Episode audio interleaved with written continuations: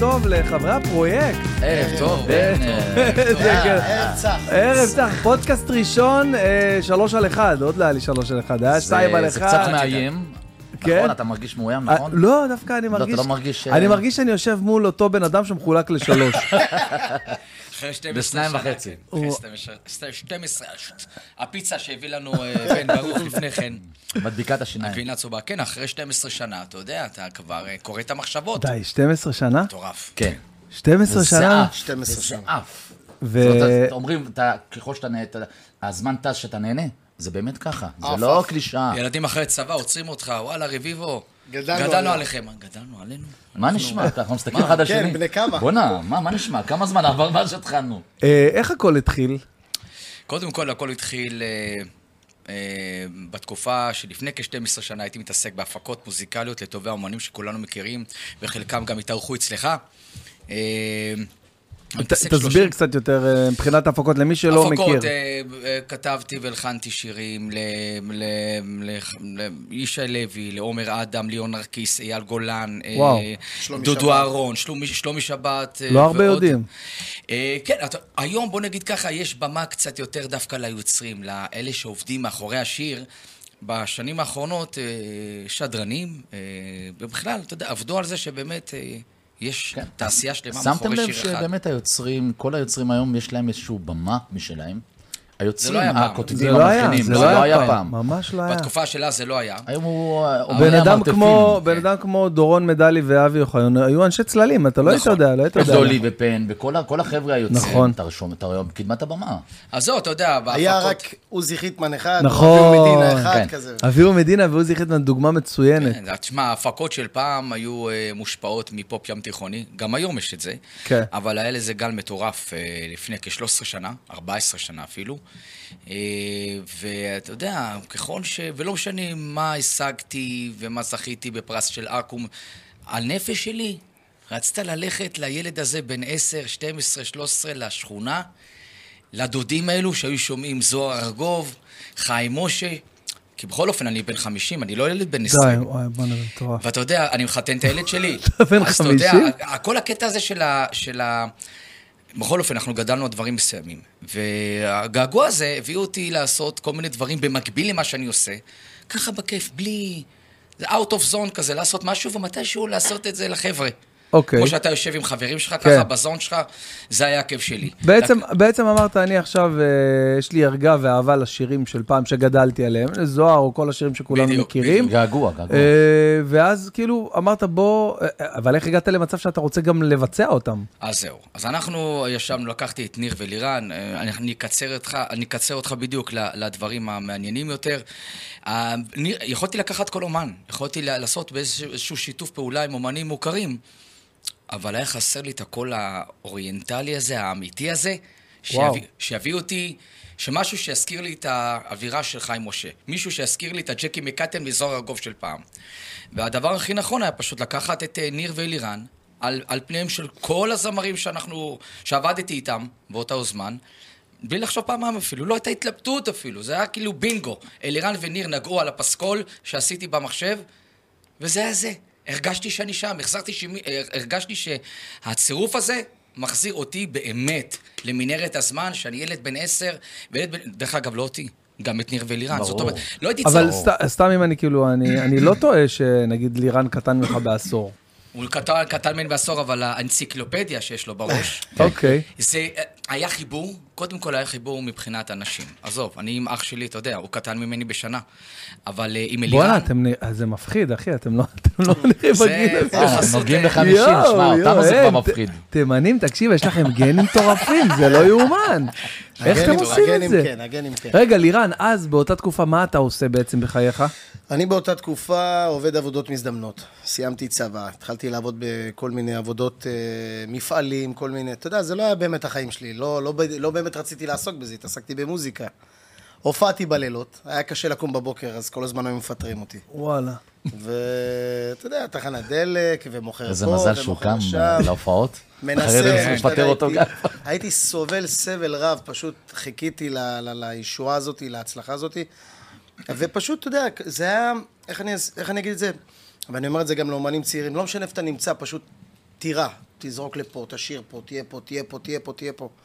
המקרה עם מה שקרה עם הפרויקט של רביבו, מה זה מקרה? רק מהשם, כן? כן, רק מהשם, נכון. אבל זה היה בייבי במגירה כזה שהוא כל הזמן דיבר עליו, ואנחנו כל פעם דיברנו על שירים ישנים, הייתי עם חייג לניר, והיינו עושים ועידות, מדברים על השיר של ג'קי מקייטל, נזכרים באיזה... בן, תקשיב, פעם, אני אומר לך, בתקופה של שלוש עשרה ארבע עשרה, עזוב שהיום יש מקום של כבוד, כי הפרויקט של רביבו שם את השירים האלו על המפה, ב-שתים עשרה שנה, ודואג לשמר אותם.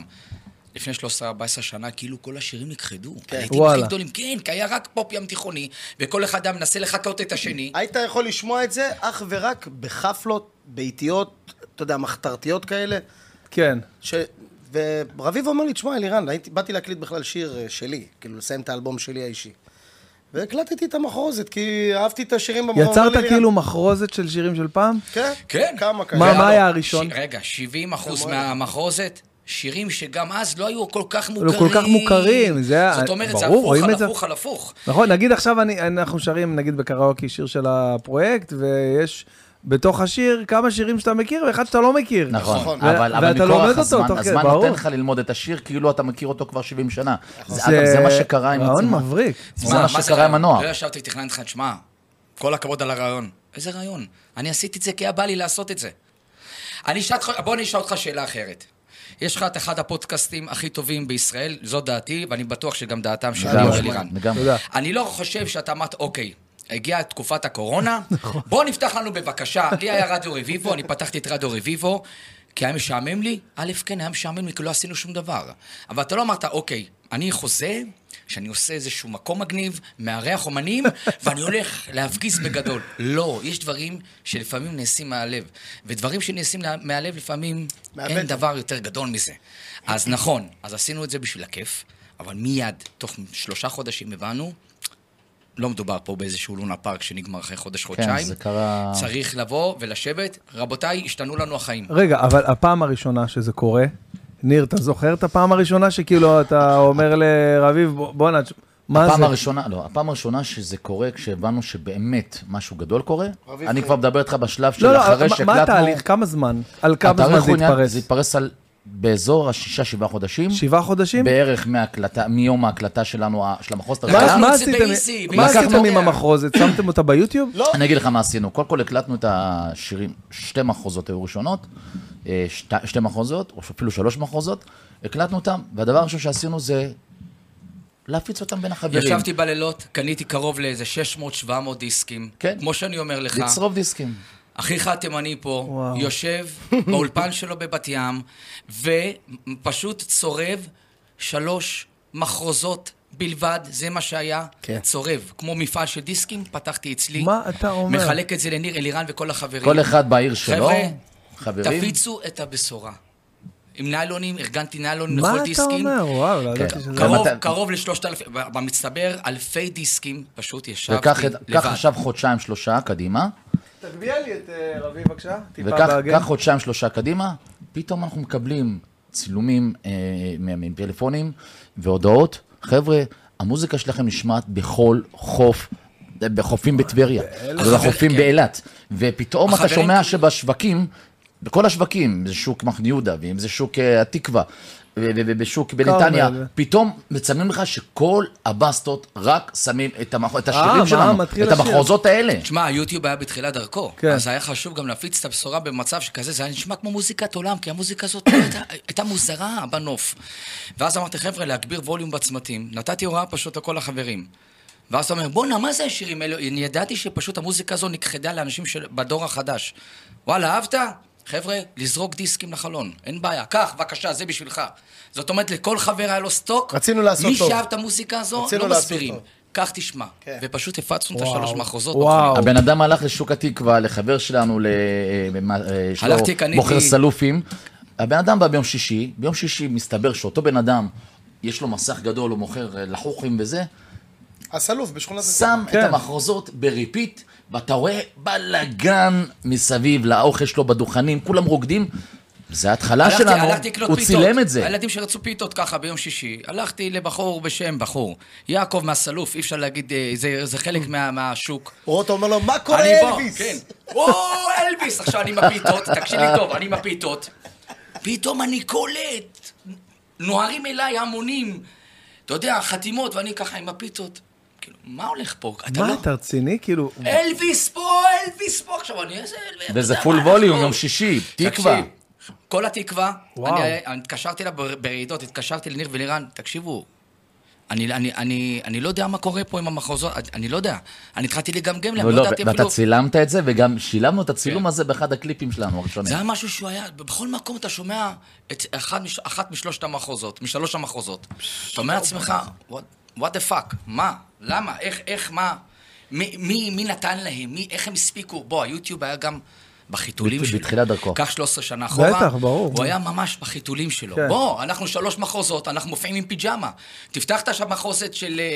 מה, יותר מוארת. יותר מוארת. אתה תראה אותה עם פיג'מה, שרוואל, עם איזה גת. ואמרתי לכולם, אף אחד לא בא עם ג'ינס, כולם בא עם פיג'מות. תחשבו שאנחנו באים... תחשבו, אנחנו בבית שלנו, אנחנו בא... אני לא יודע איזו חוצפה. כאילו, תבין שלא חיוון, לא לקחנו את זה למקום שזה עכשיו אנחנו הולכים להצליח עם זה, רצינו לעשות טוב ל... אני לא אמרתי, חבר'ה, תבואו עם פיג'מות, כי זה הולך להיות קלאס. כי זה הולך לפוצץ את העולם. לא, חבר'ה, תבואו כולם מפיג'מות, כמו שאנחנו יושבים עם חברים, כמו שאנחנו יושבים ביחד. כן, כן, כמו ביוטיוב. אנחנו שמים את זה עכשיו ביוטיוב. כן, אבל מהר מאוד הבנו שהדבר הזה יהפוך למקצוע של שלושתנו. הבנו את זה מהר מאוד. מה זה מהר מאוד? כאילו, תספר לו, תספר לו על השיחה. אתה יודע, הרי דרכו של אומן, הדרך היא ארוכה ורוויה. במסעות, כמו שאלירן עבר במועדונים, כמו שאני עברתי כשזכיתי במלך הבא, במועדונים, ואני ורבי בגילי שבע עשרה שמונה עשרה הופענו בפאבים, אני והוא מרוויחים מאתיים שקל שאנחנו מופיעים ארבע שעות, בוא, עברנו דברים, בכם אנחנו יודעים מה זה. אבל פה קרה איזשהו קסם, שמהר מאוד הבנו שא' לנוער, לדור הצעיר, מבחינתם המוזיקה הזאת היא מוזיקה חדשה, חדשנית, כאילו תן לה זמן ללכת, מבחינתם זה שיר שיצא עכשיו, זה שיר העשור. בוא, למה אתה הולכת? יש לך אתם רונה, רון, רונה שלי, רונה שעשה למחוזת רונה. לילדים, הם לא יודעים מי זה סמיר שיוקרי. מבחינתם זה הפרויקט שרביב. הבנת? זאת אומרת, הבנו מהר מאוד, תוך כמה חודשים, ש... יש כאן משהו. יש פה משהו שכנראה הולך לבט אותנו הרבה מאוד זמן, כי קורה שאומן מצליח עם שיר, אתה יודע, כמו שקורה... לאומנים שיצאו מזה שיר, להיט, מחזיקים איתו איזה שנתיים, שלוש, ארבע. פה זה אלבום שלם שכולם שומעים. פה אלבום שלם, שאנשים ממש נהרו. מאה וחמישים אלף עותקים. נהרו לקנות הדיסק הזה, שזה דיסק שהוא פלטינה משולשת. הדיסק הראשון והשני גם זהב כפול. אם אני לא טועה, גם פלטינה או זהב כפול, לא משנה. הבנו שזה לא סתם. אם אנשים רבים על דיסקים באוטו, מי גנב לי את הדיסק, מי לקחת את... הבנו שכאילו יש פה איזשהו משהו מאוד מיוחד, שהולך להיות לו פה להרבה זמן, וגם משהו חדש, חדשני לדור הצעיר, זאת אומרת, אתה מדבר לכל, לכל המשפחה. זאת אומרת, כל המשפחה שומעת את אותה מוזיקה. זה, זה היה נדיר. זה היה נדיר בארץ. הייתה, הייתה שיחה של רביב, זו שיחה שאנחנו לא נשכח אותה בחיים. אני נמצא באיזה מפעל בקיסריה, ניר נמצא באמצע העבודה, רביב מחייג אלינו, אומר לנו, תקשיבו טוב. עכשיו, אני ברחתי כזה, הצידה כזה וזה, מה, מה, מה, רביב? באמצע הקונטנטר, פינוי השפע, כן? הייתי בתוך איזה קונטיינר, פתאום רביב אומר, חבר'ה, תקשיבו טוב, אתם עכשיו, עכשיו, עכשיו, אתם לא, אתם עוזבים הכל, הבית שלי מתפוצץ, כל הטלפונים הגיעו אליו הביתה, התקשרו אליו. הוא לא מאמין לך. הוא קיבל את הטלפונים בהתחלה. הוא קיבל, תקשיב, אבל אני התחיל להשתגע. הוא אומר, אתם לא מבינים מה קורה פה, אתם עוצרים הכל, עוצרים הכל. אחרי חודש ישבתי, שכבתי במיטה, התמוטטות עצבים. פחות מחודש, שבוע במיטה, חולה. ואני לא אשכח את המשפט שרבי אמר לו בטלפון. אומר, חבר'ה, זה מתחיל לרקום אור וגידים. החיים שלכם הולכים להשתנות. זה קורה. מה שאנחנו חלמנו עליו, כל אחד מאיתנו כל החיים, הוא מעבד מוזיקה לכל החיים, אני במוזיקה כל החיים, שר כל החיים, ברור, שר כל... זה, איך אומרים, החלום שלנו, וכל אחד במציאות אחרת באותה שנייה. אני בעיריית רמת גן, אחרי שניסיתי את מזלי, ולא הלך, ובניתי את הבית, ונולדו לי ילדים. פתאום החלום פתאום עומד לך מול הפנים. לא יאומן. אומר, קח אותי. החיים שלכם הולכים להשתנות, התכוננו. יש לי שאלה, אולי קצת... מה? אתם מרגישים חייבים לרביב? אני מרגיש חייב לרביב כל החיים, כי אני והוא מלווים אחד השני, נותנים יד אחד לשני, כי אנחנו אחים אותו אבא ואמא, מן הסתם. אז אנחנו גדלנו גם כמו תאומים, ישנו ביחד באותו חדר. תשמע, אני אגיד לך מה אני מרגיש לרביב. תמיד הערכתי אותו גם מוזיקלית, לא בגלל שוח שלי. אני אגיד לך מה אני מרגיש לרביב. רביב עוד בהתחלה, כשבאתי אליו, כשהקלטתי אצלו את השירים שלי, חיבק אותי ותמיד היה לי כמו אח גדול. ולא משנה באיזה מצב. אני אתחיל לבכות, אתה יודע שאני בשנייה בוחד, תעשו לי טובה. כאילו את הבית היום שאני גר בו, אנחנו היום שכנים, כאילו באותו בניין. כאילו אם שניהם לא משגעים אותי ומטמטמים אותי, אני לא קונה את הבית. שנתיים לפני הפרויקט של רביבו, הוא היה אצלי, מפיק אחד משני הסינגלים שהפקתי לו כ- כאלבום מקורי. כן. והוא יושב איתי, אומר, רביב, אתה יודע מה החלום שלי? מי זה, זה פרויקט שרביבו? מה פרויקט שרביבו? שנתיים לפני הרעיון בכלל. החלום שלי, תאר לך שאני קומה, כמה קומות מתחתיך. תאר לך שאנחנו שכנים. ואני, ככה אתה קורא לו לפעל, ואני ככה עולה מנה לבית עם הברמודה, אחרי שנתיים, אחרי שנתיים זה קרה משום מקום, אף אחד לא תכנן את זה. לא, ומה היה בהתחלה? אתה מדבר על מיקום ודיור. הוא הכיר את אשתו, הם ילדיו. בהופעה הראשונה של הפרויקט. איפה היא גרה אשתו? הבן אדם בא מאולגה מחדרה. איפה גרה אשתו? גרה מטר, מטר מני, בדקה נסיעה מני, מרמת גן, מכל הערים בארץ. זאת אומרת, ואז הוא ישן אצלה, ואנחנו נוסעים להופעות ביחד, עד שהוא עבר לבת ים, להיות שכן של רביב. זאת אומרת, קרמה, לא יודע, תשמע. וואי, ממש, ממש. אז להיות חייב, אתה יודע מה זה להיות חייב? זה כאילו אתה משמע שלך. זהו, לא כל כך בחייבות, כמו שבה... בערכה, חד משמעית. תראה, אני חושב שהפרויקט של רביבו, עוד פעם, אי אפשר לדעת, כי אנחנו היום מדברים אחרי שתים עשרה שנה. נכון. אני התעקשתי על דבר אחד, שהזמרים שהשאירו את הדבר הזה, לא מצאתי אף אחד שיכול להתאים חוץ מניר ולרן, לא עשיתי אודישנים. לא היה כאן איזשהו עניין של מבחני כניסה לזמר זה או אחר. ואגב, גם זה קרה ביד יד הגורל, כי אני הייתי צעיר רביב הרבה בבית, הרי איפה, איפה קרה הקסם? שבהתחלה רביב אמר, אני ולירן מכיר אותו, טברנות, נעשה איזה משהו נוסטלגי, עם הקול שלו נוסטלגי, אני הייתי צעיר רביב, סך הכל אכלתי אצלו, אתה יודע, עם הילדים, אחד אצל השני, והוא לא יכל לעשות למחוז הראשונה את סקיצת שירה. ניר, עכשיו אני שר, ניר, כפרה עליך, בוא כנס, אין לי גרון, אני צרוד, בוא תעלה סקיצה, תעשה טק וואן. עם האוכל בפה. אמרת לו, שנייה, שנייה, תן לי לסיים את הביס של הפיטה. יאללה, תפתח, נו יאללה. שמתי אוזניות, שרתי, עשיתי טק וואן, תשמע לירן, שמענו ביחד. הוא אומר לי, לירן, תשמע, וואלה, תראה, וואלה, ניר, מה אתה אומר בערב? אני מרגיש שחיים משה עושה פה דואט עם זוהר. רק ביחד. אתם שונים לחלוטין בסטייל, אבל אתם כל כך אותנטיים, הוא אומר לי, אמא לזה מושלם. לא מה זה, זה מושלם. אז בוא תסביר לנו, כאילו, אתה מבין איך דברים... איך, איך דברים נוצרים כן, בנבראים. זה, זה אנחנו, אנחנו כולנו פה חזים באותה דעה. יש דברים שלא מתכננים, אתה יודע, כי השאלת השאלות, מה, וידעתם שזה יצליח? בחייה, תראה, אם אני עכשיו פותח איזשהו משהו, אני אומר, חבר'ה, אני משקיע את החיים שפתחתי חנות פלאפל, אני רוצה להתפרנס. אז אתה מתכנן, אתה קונה מוצרים. כן. פה היה משהו שהוא היה במקביל אליי. אל תשכח שאחרי שהבנתי שקורה פה משהו, אני ידעתי שקורה פה משהו, והפנמתי, ואז דיברתי עם ניר ולירן, עצרתי את כל ההפקות שלי. לקחתי מאות אלפי שקלים הלוואות מהבנק בשביל לחיות, לא לקחתי שום הפקה, וכל כולי התעסקתי באלבום הראשון של הפרויקט של רביבו. ומזל שיש אישה מדהימה, שוואלה, אמרתי לי, אנחנו הולכים לקראת תקופה מאתגרת. לא פשוטה. אני הפסקתי לקחת, הודעתי לכולם, אין יותר שירים, הודעתי לכל אומנים שרביב הולך לקראת פרויקט חדש, של, של הרפתקה, ואמרתי לי, הכל יהיה בסדר, מקסימום אני אחזור להיות מעבד של אנשים, או כותב, ולקחתי הלוואה בשביל לחיות ולהביא כסף הביתה מהבנק. הלוואה בשביל לפרנס את הבית, זמן, כן. כי לא היה כלום. איך זה מזכיר לי את הסיפור שלי, שכאילו שעזבתי את החברה שהייתה, לא לקחתי הלוואה כי צברתי הרבה כסף מהחברה שהייתה לי, היינו, עשינו דברים גדולים והכל, ורציתי לקנות דירה, ואז שהחלטתי שאני, שאני עוזב כאילו ועושה רק סטנד-אפ, אז כאילו אמרתי, טוב, אז אני לא אקנה דירה עכשיו, עכשיו פעם היה לי, בדיעבד זה היה כאילו טעות, כי אז הדירה שהייתה שווה מיליון, היום שווה ארבע, אם לא יותר, אבל כן, זה פשוט חייתי מההלוואה הזאת שנתתי לעצמי, עד שהצלחתי להכניס קצת מהסטנדאפ. עד שבא ספגרנית וגמרת אותה, גמרת לה לצורה, ומשם גם אני התאהבתי בך כסטנדאפיסט. האמת, הספגרנית היה באמת איזה אבן דרך, איזה נקודת מפנה. אתה מדבר? עזוב, למה אני אומר לך את זה? כי אנחנו נוסעים, לפעמים אני והבן שלי חוזרים מנתניה, פה ושם, אתה יודע, אוכלים, מצלים, וזה חוזרים, אבא, יאללה, נוסעים, שימו את הספגרנית, את בן. כאילו, אנחנו רואים את זה מדי פעם, כמו שאני שומע מוזיקה של שלמה ארצי, או לא הביטלס. אתה יודע, לפעמים קופצות לי תגובות באינסטגרם וזה, נגיד על הסרטונים, על כל מיני סרטונים, אז הסרטון גם קופץ עם התגובה, מכיר את זה? בפייסבוק יותר, באינסטגרם לא נראה לי, אבל אני רואה כאילו תגובה והסרטון קופץ איתה, ואני ישר או עונה או משהו כזה, אבל היו מגיבים על הספגרנית, הייתי נשאר לראות את כל הסרטון. זה גאוני, אני לא יודע, מצא לכם אתם לראות, זה פשוט גאוני. כן, זה מצחיק. שמו הספגרנית בן בן ברוך, הוא עשה שתי, שני מערכונים. ארבעה? עשיתי שלוש ועוד אחד בתוכנית עצמה. עשיתי שלוש על כל עונה שהייתה מהפכה במטבח. ואז הביאו אותי לתוכנית עצמה למהפכה במטבח. פשוט גאוני. פרודיה, פרודיה. רציתי לשאול משהו שהוא, אני חושב שהוא מאוד מאוד מתבקש. מה שאתם מספרים פה, קודם כל זה מטורף, מטורף בעיניי. גם מבחינת, יש פה, אני מזהה פה כאילו שתי קצוות שאתה מבחינתך, כולך כרוך בדבר, עובד בזה, בונה את זה כביכול מאפס, אוקיי? מצד שני, יש את לירן לצורך העניין, שזה כאילו נופל עליו כמו איזה מתנה מהשמיים, אם אני לוקח את זה באיזה אלגוריה מוגזמת, אבל, כן. אבל יש פה, יש פה אה, אה, אה, שני...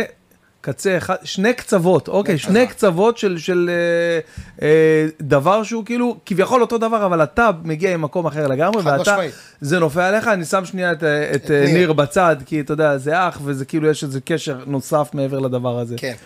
אה, אז אם זה שנתת את הדוגמה של בן אדם שיש לו חנות פלאפל, והוא תכנן את זה, ומתכנן עסק ובונה אותו, אז יש פה אה, אה, מהלך אחר ממה שקרה לכם, שזה פתאום התפוצץ הדבר הזה. נכון. אם זה יש אה, פחד שכמו שזה התפוצץ ככה זה ייעלם? לא, ממש לא. אין. אני רגיל להכסבות, אין לי בעיה לקבל לא בחיים שלי.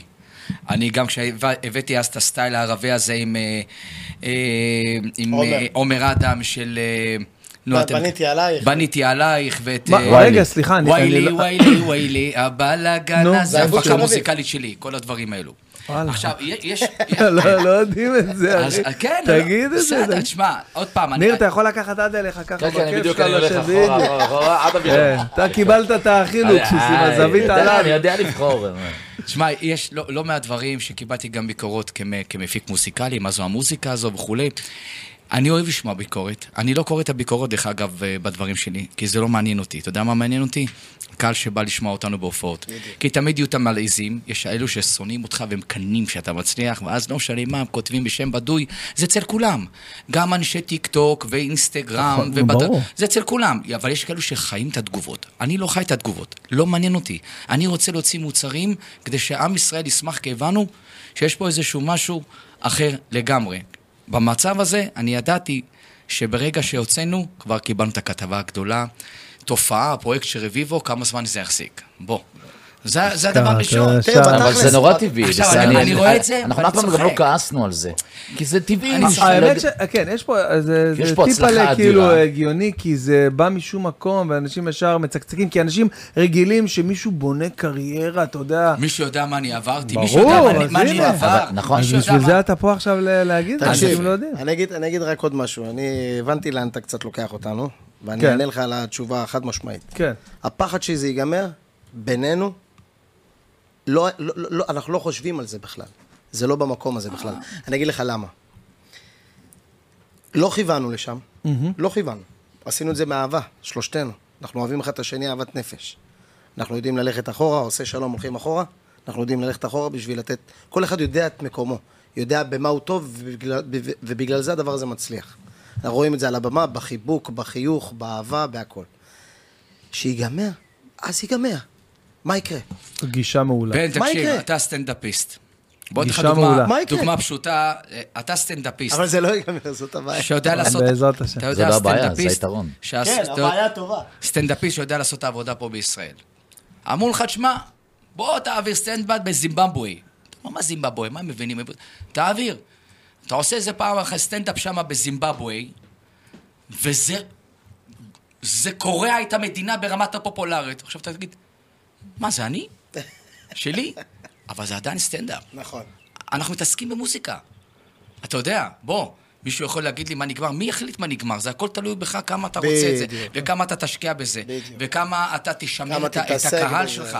כי לשמר את הקהל, האנשים לא מבינים, תוציא כמה שירים שאתה רוצה. אם אתה לא נחמד לקהל שלך, ואין לך אינטראקציה עם הקהל, לא משנה איזה סטנדאפיסט אתה תהיה. כי אם אין לך את הכימיה הזאת, שאתה יודע ליצור, אז יש לך בדיחות מעולות. אתה בן אדם מצחיק. אבל אתה זבל ביחסי אנוש. נכון, זה... אז מה זה לעזור? זה שימור לקוחות, זה ניהול נכון. אתה יכול להיות מוכשר, אבל אם יש לך ניהול שהוא בעייתי, זה לא יעזור כמה אתה מוכשר. אתה גם חייב לעשות טעויות בדרך. מלא טעויות עשית. אחרת אתה לא תצליח.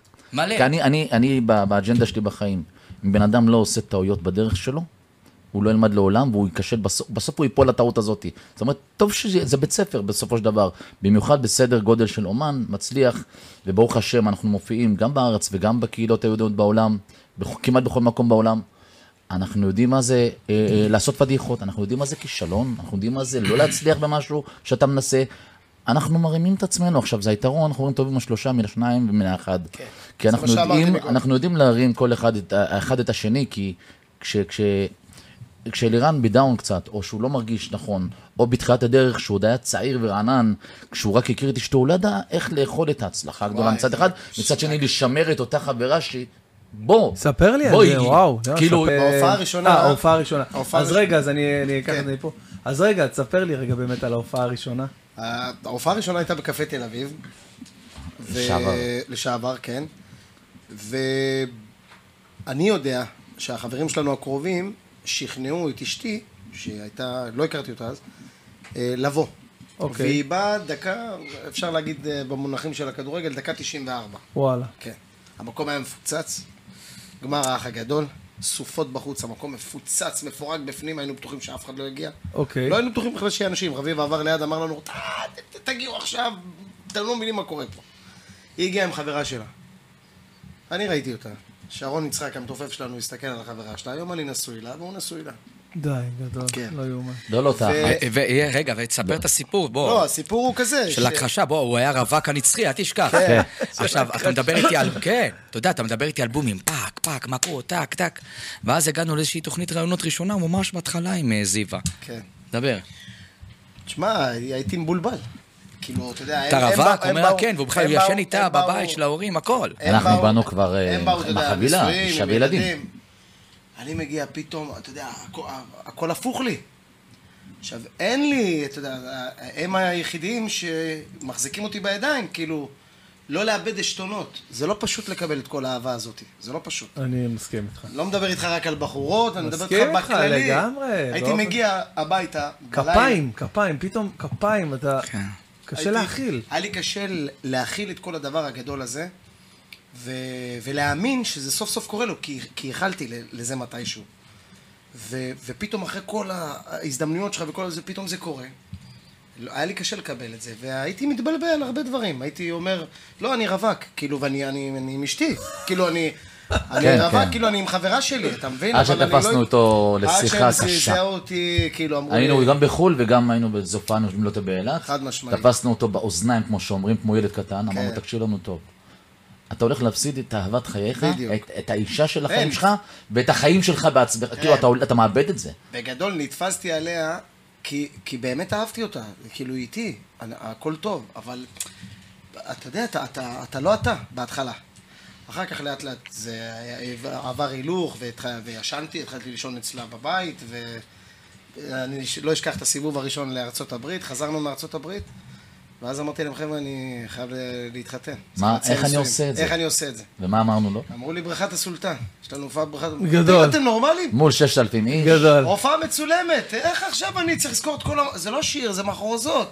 אני אזכור את כל זה, ואתם רוצים גם שאני אצא נישואים באמצע? אמרנו, אל תדאג, אני אעמוד מאחורי זיווה, אם תתעלב. מה מסתבר? מסתבר שזיווה אמרה להורים שלה, שהיא מתכוונת לי, כאילו להיפרד אחרי, אומרת, אנחנו נעבור אותה. יואו, יואו, יואו. היא מתכוונת להיפרד ממני, למה? כי עד עכשיו לא הצעתי, אתה יודע, בוחרים וזה סיטואציה. אמרתי, טוב, הגעתי, וכאילו, עוד פעם, דקה תשעים וארבע, על הדקה תשעים וארבע הצעתי נישואים, ברוך השם. לא, אני הכי אהבתי, אתה יודע, הוא קורא הברך, וזה מול שבעת אלפים, ששת אלפים ושבע מאות, ואז הוא מסתכל על הסביבה. עברנו הכל. עברנו הכל. עכשיו אני מסתכל עליו, אני שלושה ילדים. מה עברת? הוא לא הגיע לפרומו אפילו, הוא לא בפרומו. מה זה הגיע? מה ישמע? זה היה מצחיק, זה היה... לא, אבל פה. היום אני נשוי באושר לבן אדם ש... איך אומרים? אפשר להגיד, הקיר, העוגן, זה שמחזיק אותך, זה שגורם לך לחייך, זה שאתה יכול לבכות לו על הכתף, כמו שהם אומרים. תמיד ששואלים אותי מה סוד ההצלחה, אז אני אומר, אשתי, קוראים לה ליאת בן מנחם, זה סוד ההצלחה שלי.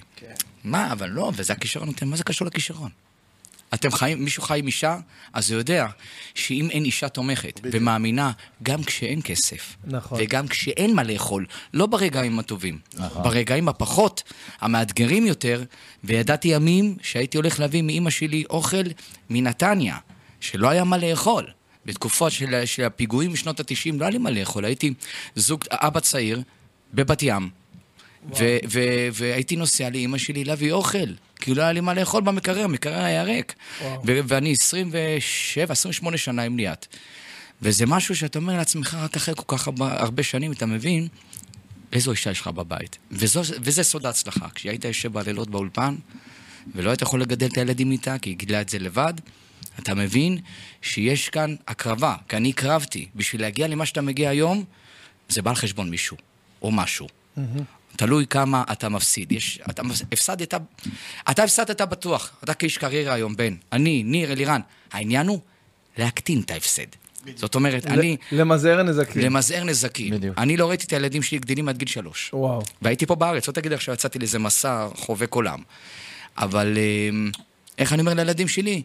טוב לכם, מבסוטים, על הכיף כיפק, אתם נראים ככה השכים, אה? טוב לכם? אז לפחות תאריכו את זה שאני לא הייתי שם, תבינו שזה בא מהעבודה הקשה של אבא לפני עשרים שנה, כשאתם הייתם ילדים קטנים ואני לא הייתי איתכם, הייתם רק עם אמא, לא ראיתם את אבא בכלל. ועל זה שפול אנשים שלנו אגב. וזה צריך המון, המון כוח סבל. ממורמי גילי. כן, גם אנחנו. זה להגיד, זה המקום להגיד תודה. כן, תודה לאנשים, כן, כן. יפה, תשמע, זה מרגש מאוד גם לשמוע את זה וגם לדעת שאתה יודע, מעריכים, כי זה לא מובן מאליו. יש כאלה שגם בגילאים שלנו ואחרי כל מה שהם עושים עדיין לא מעריכים, וחבל, אבל אני לא נכנס לחבילו של אנשים. אתה יודע, אנחנו מסיימים מופעה, אתה יודע מה החלום שלנו? שווארמה בדבוש, מה? זה היה אצל שאולי הפעם. אנחנו כן, אנחנו אוהבים שווארמה, אבל להגיע הביתה לעשות מקלחת ולהיות בבית. נכון, שיש זמן, שיש זמן. אתה מאמין לי? כאילו... אני אישית, גם הם, כן, יותר צעירים, אבל תמיד זה היה דווארות, וללכת, ולהיות פה, ושם, ושם, ושם. ולצאת אחרי זה, אחרי הופעה, מתקשרים לבוסי, בוסי, תכין את החצילים, אבל זה, הכבד אבז, מה זה, כל יום נכין במסעדה אחרת. יום, זה הגיע הביתה. אתה מחפש את המרגוע הזה. השקט, האישה, מה המצב, מה קורה, יושבים, מדברים, מה איתך, מה עברת, איך עברת, מה עם הילדים, איך היה איתם, הכל טוב? יש לנו שבועות נורא נורא סיזיפיים בלחוצים, שאנחנו כמעט ולא רואים את הבית. במיוחד שיש לנו גם כאילו שילובים של טיסות והלוך והמון נסיעות בארץ. אז כן, אנחנו מגיעים לפעמים למצב של תשישות. אבל, אבל יש לנו, אנחנו מקבלים את השקט שאנחנו צריכים בבית ואת הריכוז. אשתי יודעת, כל מה שקשור לעבודה, טוב, יש לי ילדים גדולים, אז פחות עניין של ילד קטן, מאוד המשך, זה לא קיים בצי כרגע. אבל, אבל, אבל כן, אנחנו מקבלים את ה... להוריד אסור להדליק את האור. כן, אשתי יודעת, לא לפתוח תריסים, לא להדליק את האור, אבא ישן בבוקר, בוא, אני לא שאנחנו שנים עכשיו, תגידי, זה עשר שתים עשרה שעות, שמעתי את נסרין אומרת שהייתה קמה בארבע חמש אחרי צהריים, אצלך בתוכנית, הלוואי עליי הדבר הזה, אבל לא, זה לא, זה לעולם לא קרה, אבל כן, אנחנו צריכים את ה... זמר צריך את השינה, את הריכוז, את השינה בקטע בריאותי, לגרון. בקטע גרעוני, ואנרגיות, ואנרגיות, גם אנרגיות. אבל בשאנרגיות אתה יכול לבוא גם חצי כלל שופעה. אבל אם יש לך קהל אש, הוא מכניס לך דלק, ישר לגבך. אז אתה כזה... אבל אנשים חושבים שיאללה... אבל אנשים חושבים שלהיות זמר זה כאילו, יאללה, תחייך, תשאיר, יאללה. לא, לא. זה לא. זה מקצוע לכל דבר. אני חייב להודות, קודם כל זה ברור שלא. לא, אנשים לא מבינים מה הולך מתחת לדבר הזה, ומסביב לדבר הזה של להיות זמר. אני כל פעם שאני מגיע להופעות קשות, אתה יודע, כל מיני ועדי עובדים, הופעות קשות של אין את כל התנאים האידיאליים להופעה, תמיד אני מקנה בזמרים, שאני אומר לה, וזה לא בהכרח נכון, אמרו לי את זה כבר כמה חברים שלי, קולגות ככה מהתחום שלכם, שאני אומר בונה, כי סטנדאפ זה מאוד מדיד, או שצוחקים או שלא צוחקים, אתה מרגיש, או שצוחקים, אה, ואנרגיה וזה, או שלא. וכאילו אני אומר, זמר מגיע, אז הוא שר את השירים, אז מה, אז כאילו אז הוא שר וזהו, אבל זה לא קרה. רגע, אבל אתה לא יכול לצפות שאותו קהל יתחלף לך, אותו קהל אש שהיה היום, יהיה גם מחר. אתה יודע, הקהל הוא משתנה, אנחנו, אגב, אנחנו כלהקה, אני חושב שאני אומר את זה מצניעות, אנחנו באמת, יש לנו רובד מאוד נרחב, יש לנו רנג' מאוד רחב של קהל, זאת אומרת, אנחנו מדברים גם לקהל אשכנזי וגם למזרחי וגם לספרדי וגם לקהל ערבי. כן, באמת, אתה אומר את זה, באמת, יש לכם אשכנזים, באמת אני שואל, יש לכם אשכנזים מעריצים, באמת, אתה צריך להיות בהופעה שלנו, ותבוא לקבלות שבת, תבוא לארטקור, בימי שישי, זה חברים שלי הולכים הרבה. עם ישראל היפה, כשאתה מגיע לאנגר אחת עשרה, אלפיים, אלפיים וחמש מאות, תקשיב, אתה רואה אשכנזים, לידו ספרדים, יש איזשהו משהו... דתיים, אתה אומר, תגיד, למה אי אפשר, למה, אני צריך לראות את זה רק כשאני מגיע לאנגר אחת עשרה, למה אפשר לראות את זה ברחובות? למה אנחנו רואים את הפילוג המטורף הזה, שאני אומר, מה, המוזיקה? כנראה שיש משהו שם, אז אתה יודע, יצאנו לשאול גם מדי פעם, אנשים שלאו דווקא עזוב, אשכנזים ספרדים, שלא מחוברים למוזיקה, ולפעמים הם באים, ואומרים, אנחנו אוהבים את מה שהוא קורא פה, אנחנו אוהבים את החיוך, שיש כאן חיוך אמיתי ושמחה. גם אני פחות מכירה חלק מהשירים, אבל אני שמחה וקופצת, כי יש איזה משהו באנרגיות. יום שישי בצהריים זה הפרויקט. שאחד מתאים את השני בקהל. אז יש כאן משהו שהוא... אז מה, זה ליין שרץ ככה שישי בצהריים? שישי בצהריים, ברגע שהשעון מתחלף לשעון קיץ, אז אנחנו מתחילים עם הקבלות שבת שלנו. וואו. אני לא ידעתי שזה קבוע. או שאם זה שעון חורף, אז אתה פשוט מתחיל שעתיים מוקדם יותר. תשמע, במהלך כל השנים עבדנו מאוד מאוד קשה, בשביל זה דרך אגב עבודה קשה, אז יש לנו המון המון סבלנות. רצינו לקחת את היום שישי הזה, אם אני ואתה, כשאני ילדים, אני פותחים את רשת ג' ושומעים את המוזיקה של פעם, בן, אתה זוכר? אז עכשיו הבנו שהדור הצעיר צריך משהו.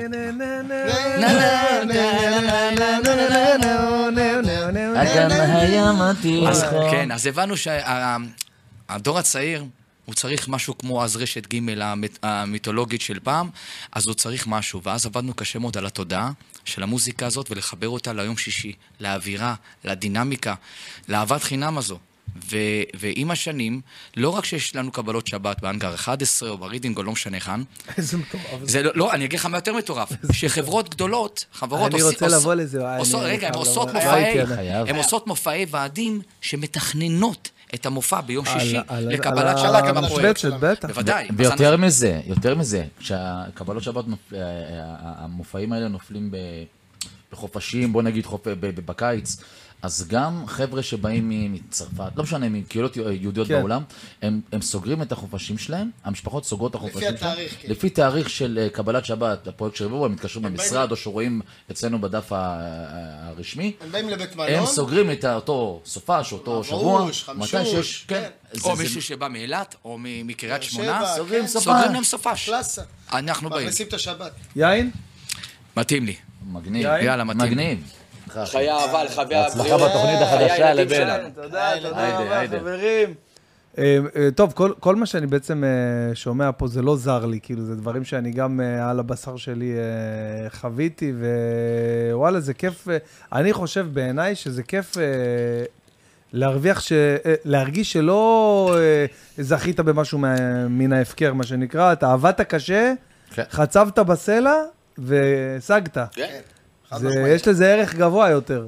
אתה יודע, ראיתי איזושהי כתבה, לא אגיד את השמות, אבל חלקכם תדעו, שכתבה על, וואלה, אני עובדת שנים, אחת שלומדת משחק, ונכנסה, יוצאת ריאליטי, נכנסה לאיזושהי סדרה, ואז השחקנית אומרת, אין לי, אין לי שום בעיה אישית עם זאת שיוצאת ריאליטי, והיא נכנסה לסדרה, אבל לא מבינה איך אחת כמוני שלומדת שנים, עובדת כל כך קשה, למדה משחק, אתה יודע, בעבודה, בדרך הקשה.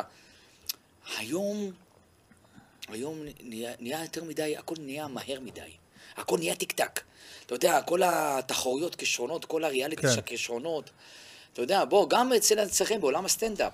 אתם, אתה יכול להארח שלושה, ארבעה סטנד, סטנדאפיסטים, שיכולים, שבעוד שנה הם יכולים להיות שוברי קופות. נכון. אתה יודע, הכל נהיה מהיר.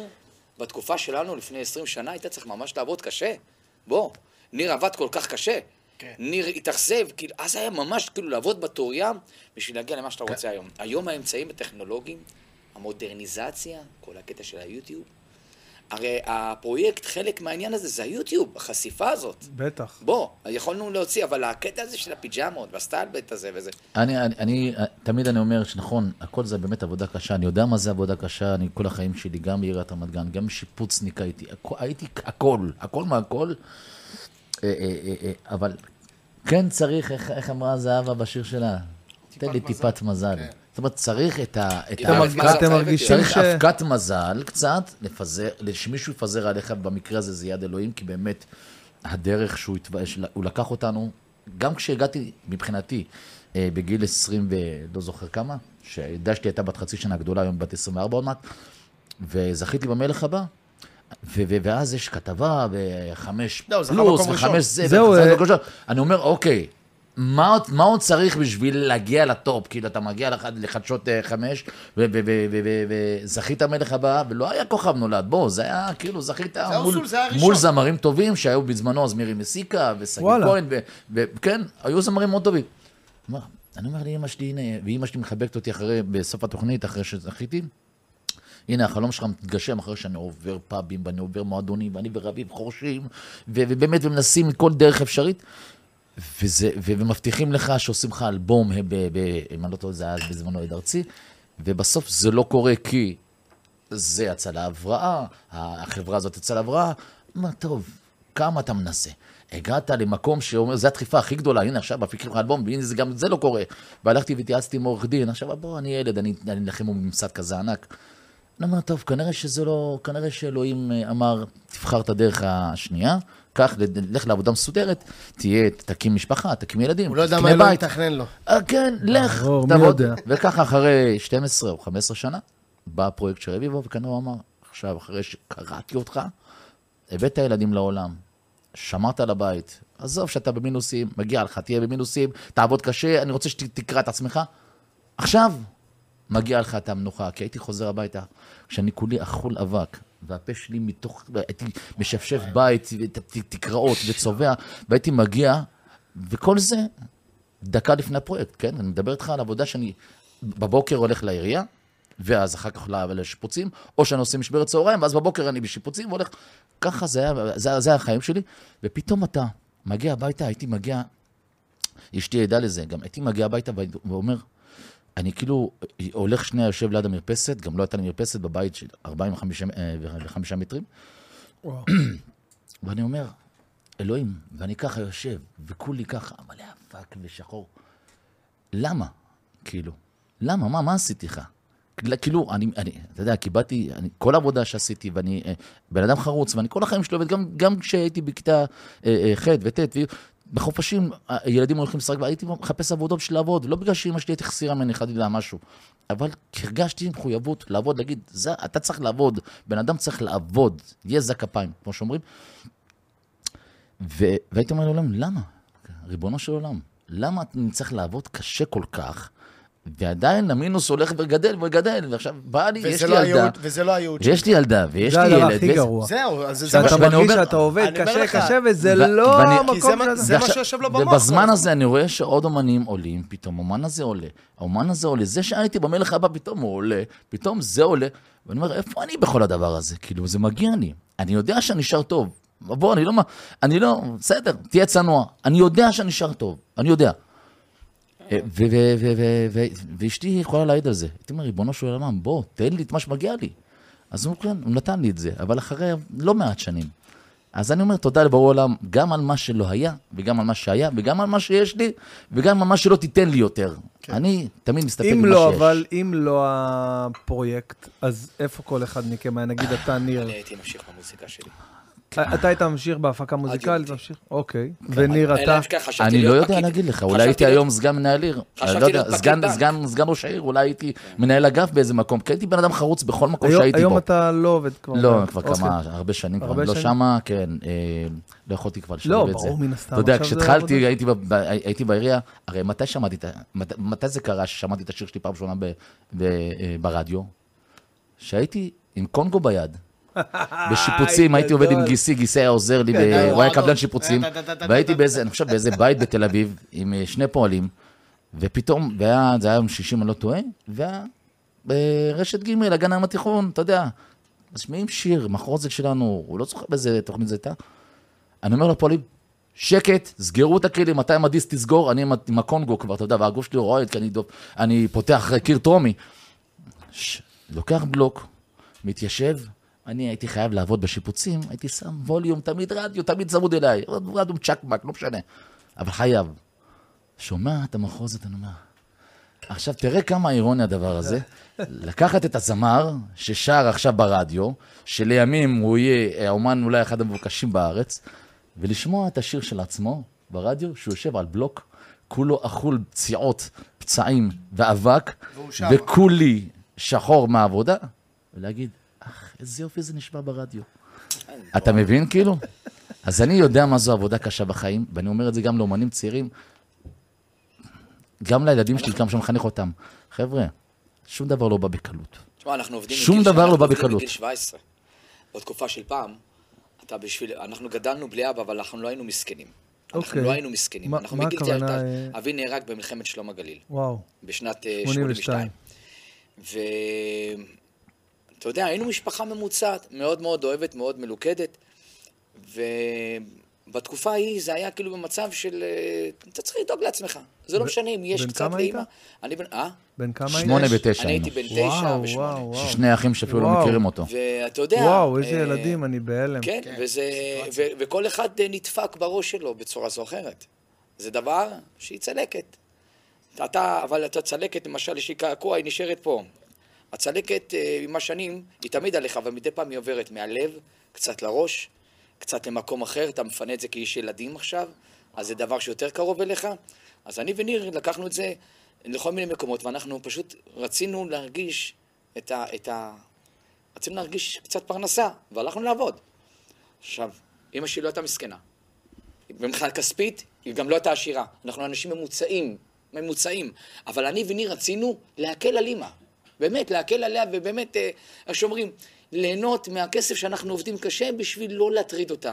אז לעשות, לקנות ג'ינסי, ליווייס, היינו הולכים איתה פעם וחודשם, זו הייתה חגיגה. בטח, בטח. מה זה הליווייס זה רק לאש, איזה המתינה זה היה. אנשים לא מבינים מה זה היה. כן. אבל אתה יודע, אם... אתה קונה חולצה של כאוס, היית מרגיש, היית מרגיש. היית, אז בזמנו זה היה הזמן של ראש אינדיאני וכל אלה. כן, אתה יודע, אבל כל הזמן היינו ליד אמא, ותמיד שמענו על, אנחנו ארבעה אחים. ותמיד, וגם עד היום, שאנחנו פעם בשבועיים. עכשיו, כל הדבר הזה... אקסטזי בבלפור. הדברים מטורפים. אגב, אתה יודע שהאח שלהם, הוא גם איתנו על הבמה. מתוך ארבעה אחים, אני משלושה אחים על הבמה. גד חי איתנו על הבמה. גד ימו, גד ימו. איזה כיף להיות עם שלושה אחים על הבמה. אמא שלי מגיעה מדי פעם להופעות, והיא רואה מתוך ארבעה, שלושה ילדים על הבמה, שבאים לראות אותם. והרביעי מה עושה? הרביעית. הרביעית. אחות הקטנה. אמא לחמישה ילדים, גרה בקדומים. איי, איי. אנחנו ארבעה אחים ובת. טורף. כאילו המשפחה שלי. אז אנחנו שלושה ובת. אנחנו ארבעה, שלושה בנים ובת אחת. אז אני כאילו, יש לי שלוש בנות ובן, כאילו... וואלה, הפוך על הפוך. איזה קטע. רגע, הבנות הן הגדולות, כאילו, שלוש בנות, ואז בבן? ואז בבן, כן, הבן הקטן שלי. אז רגע, אז בעצם, בעצם אתם לבד מצליחים גם לעזור בגיל מוקדם לאמא? מה זה לעזור? אנחנו לא מביאים לה כסף, כמו שאמא שהיא אומרת. תחסכו לכם, שימו לכם כסף. בבית לא יחסך כלום. את הכסף שלכם תחסכו. היא הייתה מתחננת אליי, קח מאתיים שקל, קח שלוש מאות שקל, לך תקנה לך, לך תעשה אימא, אני מסתדר. אבל אני הייתי בא אליה. אימא נצטרך עזרה. הייתי הורג אותה, את אימא שלי. אבל ככה, ככה גם... מה אתה רוצה? אימא, אני רוצה אורגן. מה אתה צריך עכשיו אורגן? מה אתה צריך? אבל רגע. טופים עושה בלגן לשכנים. טוב, אז נתפשר על אורגן. ובאמת היא קנתה לי... אבל רגע, איך זה היה בהתחלה? צריך לרכוש עכשיו. בוא, אנחנו ילדים. צריך מיקרופון, צריך זה, צריך זה. עכשיו רביב לא יכול כמה לבקש, יודעים שניר לא מבקש ממש לשום דבר. רביב אין לו בעיה, עכשיו רביב לא נעים, לא היה עושה איתי עסקאות. תשמע ניר, אנחנו צריכים לשיר, איך אנחנו נשיר? אין מיקרופון, מה נעשה? אז לך תגיד לי אמא, תעשה. אין בעיה, נגיד אמא. אמא עכשיו, אמא שלי הייתה רק שומעת, ניר רוצה משהו? הוא לא מבקש כלום, מה אתה רוצה? רק תגיד לי. אנחנו צריכים מיקרופון, אנחנו צריכים לשיר, אתה יודע, היינו אני ורביב, היינו מתופפים, שגעים אותם מוזיקה ונגנים ושרים, ומקליטים את עצמנו, ככה. עכשיו, רביב אומר, צריך קונסולה כזו, שלושה ערוצים, איך נחבר שאתה, זה. איך תגיד, עכשיו יודע, ניר יגיד לי, אמא, כדי לקבל הכל. אמא, אנחנו צריכים, זה, אין בעיה, החיים שלי, הלב שלי, מה שצריך.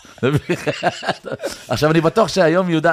אז היא לא אמרה, אני בטוח שהיא הבינה את השיטה של רביב ושל ניר. אמא שלי, אתה יודע, כשאני ככה, אנחנו רואים אותם, עושים מפגש שכל האחים, אתה יודע, ייפגשו, בכל אופן, אנחנו לא כולם גרים באותו בניין. אוקיי. אז אתה יודע, באים לי אמא פעם בשבועם במוצא, עם הנכדים וזה. אז אני כל הזמן, אתה יודע, מערבב אותה בידיים ומנשק אותה. מבחינתי, אתה יודע, אומרים אלוהים עכשיו, אתה יודע, אלה שצופים בתוכנית שלך, שאני אומר כאילו, אלוהים, אמרתי, יש לי שניים אלוהים. זה נשמע מוזר, מה שניים אלוהים. אם אתה מאמין, אז יש לך אלוהים אחד, כן, אבל יש לי עוד אלוהים. והוא הולך על שתי רגליים, והוא נמצא בנתניה, וזו אימא שלי. כי יש איזשהו משהו, עם השנים, בעצם, מאז שאבי נהרג, שכל הדרך הזו, העליות והמורדות, אמא שלי תמיד הייתה שם. זאת אומרת, יש איזשהו משהו שאני אומר, הלוואי לפחות, אני מבקש מהקדוש ברוך הוא שאני לפחות תהיה כמו חצי מאמא שלי, ואם אני יותר אני גם אגיד תודה. יש איזשהו משהו בכל השינויים, כי אני בן אדם שאחוז תזזית במקור, אני, אני בן אדם שאוהב לעשות מה שבא לי, וגם אם אני עושה טעות, אז אני יודע, אוקיי, עשיתי טעות, אני אלך בדרך אחרת, או שאני אנסה עוד. ואמא שלי, התחלתי ללמוד תואר ראשון, בגיל עשרים ושתיים, במנהל עסקים. הלכת כאילו לכיוון הזה של לימודים. כן, כן, של לימודים. וחשבתי שכן, אבל אני... חשב, חשב. בלילה הייתי מנגן עם ניר, לכל השיכורים, ארבע שעות, הולך לנקות חלונות, ראווה ברחובות, לנקות חלונות, בשביל להרוויח כסף עוד כמה שקלים, ואז הייתי הולך לאוניברסיטה הפתוחה להתחיל את התואר הראשון שלי, ככה כמה חודשים. התמוטטתי, הייתי פשוט נרדם, מיקרו, מקרו, לא יודע מה היא מספרת לי, אני הייתי אי שם, בעולם שכולו טוב ככה ישן, הבנתי שמשהו פה אני צריך לוותר. ואז באתי לאמא שלי. וזה, אני חושב שזהו הנקודת מפנה בעצם, שגרמה לי להגיע למה שאני אגב, אבל אני מדבר איתך היום. למה, זה מה שהיא אמרה לך? מה היא אמרה לי? היא אמרה לי פשוט, אמרתי, אמא. מה הלב שלך רוצה? מה, אני מרגיש שאני מתמוטט. אני, אבא שלי לא רוצה שאני אזמה. היא אומרת לי, מה אתה רוצה? אמרתי לה, אמא, החיים שלי, מה שאני עושה עם ניר, שמנגן איתו במועדונים, היא אומרת לי, אתה רוצה להגיד? זה מוזיקה. אמרתי, אמא, המוזיקה, אני יודע שאם אני עוצר פה ואני מפסיק את התואר, קשה, קשה אני יורד מהתואר, זה... אני הולך על כל הכוח, זה כל החיים שלי. אמרתי, אתה נראה לך, אני שואלת שאלה. באמת, הייתה מאוד מאוד עדינה איתי. וגם אמא שלי גם באה מהוראה, שלושים שנה הייתה מורה וסגנית מנהלת, והיא פנסיונרית של תחום ההוראה. תחום החינוך. אז אמרתי, אני שואלת לך, שאלה, נראה לך שתוכל להתפרנס ככה? לפרנס את הבית שלך כאילו? להתפרנס מוזיקה? אמרתי, אמא, אני אין לי טלוויזיה, מה הקראתי בעוד שנה אפילו. אני לא יודע מה הקראתי הלאה. אבל אני יודע שאת התואר הראשון, אמרתי לי, אתה מה נכנסת לשם? אמרתי, כי רציתי לרצות אותך. כן. זה בא מהמקום הזה. רציתי לרצות, היא לא אמרה לי, רציתי לרצות את אמא שלי. שיהיה לה איזשהו, כל מה שיהיה לה איזשהו נחת מהילדים שלה. אתה יודע, איזשהו סוג של משהו.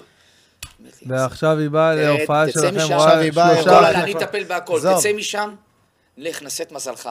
אני איתך, גם אם אתה נופל, יש לך פה בית, אני אמא שלך. תשמע, אני חייב להגיד לך, ההופעה שיצאתי נישואין לאשתי, זה בא... לפני זה, אבל מעניין אותי שאמרת שאבא שלך בכלל לא רצה שאתה תהיה זמר. אבא שלי לא רצה שאני אזמר לו. מה? למה? אבא שלי היה בליין בנשמה שלו. אוקיי. כאילו אם לא אמא שלי, אם אמא שלי לא מושכת אותו, הוא לא מתחתן. אבא שלי התחתן בגיל מאוחר. אבא שלי היה בן שבעים ושבע, עוד מעט שמונה. כאילו הוא חוגג לפניי בכמה ימים. אוקיי. אני בן ארבעים עוד מעט. אה, ממש, שלושים ושמונה הביא אותך. כן. וואלה. ואימא שלי קטנה ממנו ב-חמש עשרה שנה, ארבע עשרה וחצי שנה. אבא שלי הכיר את כל החמרה, את כל השגעות, את הזוהר ואת החי משה ואת הג'קי מקייטן. הוא אומר לי, לירני, מה שאתה עושה זה לא טוב. אמרתי לו, מה אני עושה, אבא? אני עושה מה שאני אוהב. אמר לי, לך תעבוד בעבודה רגילה, תעזוב אותך משטויות, תמצא לך עבודה טובה, תתחתן, תביא ילדים, אתה יודע, תחיה בית נורמטיבי, בית רגיל. אמרתי לו, אבא, אבל אני לא יכול לעשות את זה. זה לא אני. מה אתה רוצה? אני לא מסוגל. אני עובד, אני מתפרנס, הנה יש כסף, תפתח את המגירה, תראה, יש כסף. הוא אומר לי, לא, אתה יודע על מה אני מדבר, כל הלילות האלה, וכל השגעות, וכל הזה. הוא מדבר כאילו מניסיון. כן, מניסיון, כן. ואז, כשזה הצליח, אני לא אשכח את זה, אבא שלי הולך להתפלל בחדרה, וכל החברים שמה באים לאבא שלי, בונה, הבן שלך, הבן שלך, הבן שלך, הבן שלך. והוא בא עם אורות הביתה, כאלה אורות, אני תמיד אמרתי לו, הולך על המוזיקה. מזל שהוא קשיב לי. אני לא אשכח את זה בחיים שלי. אמרתי לו, נו אבא, נו. הוא אמר לי, בונה, איזה מחרוזות, איזה זה. ומה בסוף? הפינאלי, אבי הגדול, זה בריכת הסולטן. ספר לנו, בריכת הסולטן, איפה שיצאת? איפה שיצאתי נישואין. שורה ראשונה, ליד אמא שלי. ליד ציונה, ליד אמא שלהם.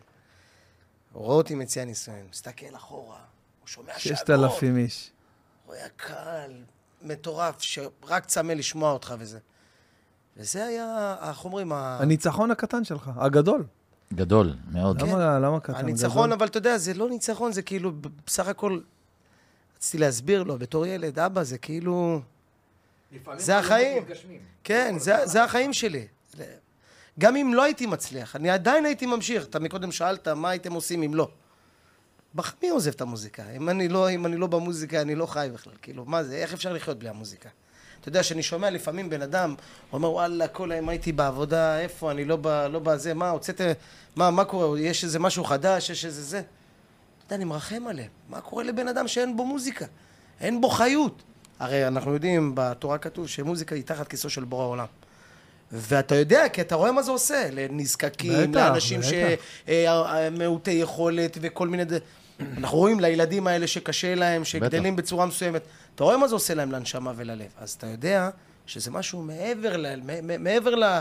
מעבר למה שיש לנו פה במוח. אתה יודע, אמר לנו פעם פרופסור, פרופסור בכיר מאוד באיכילוב, כשבאנו לאחד מהביקורים שלנו לילדים שהם אפילו במחלקה קשה מאוד, ואמר לנו, תקשיבו, אני רוצה שתבינו משהו שאני אלמד שבע שנים, ארבע עשרה שנה, וההתמחות שלי, כל השנים שנצבור, אני לא אצליח לעשות את מה שאתם עושים בחמש דקות לאותם ילדים, לילדים האלה במחלקה הזאת שלי.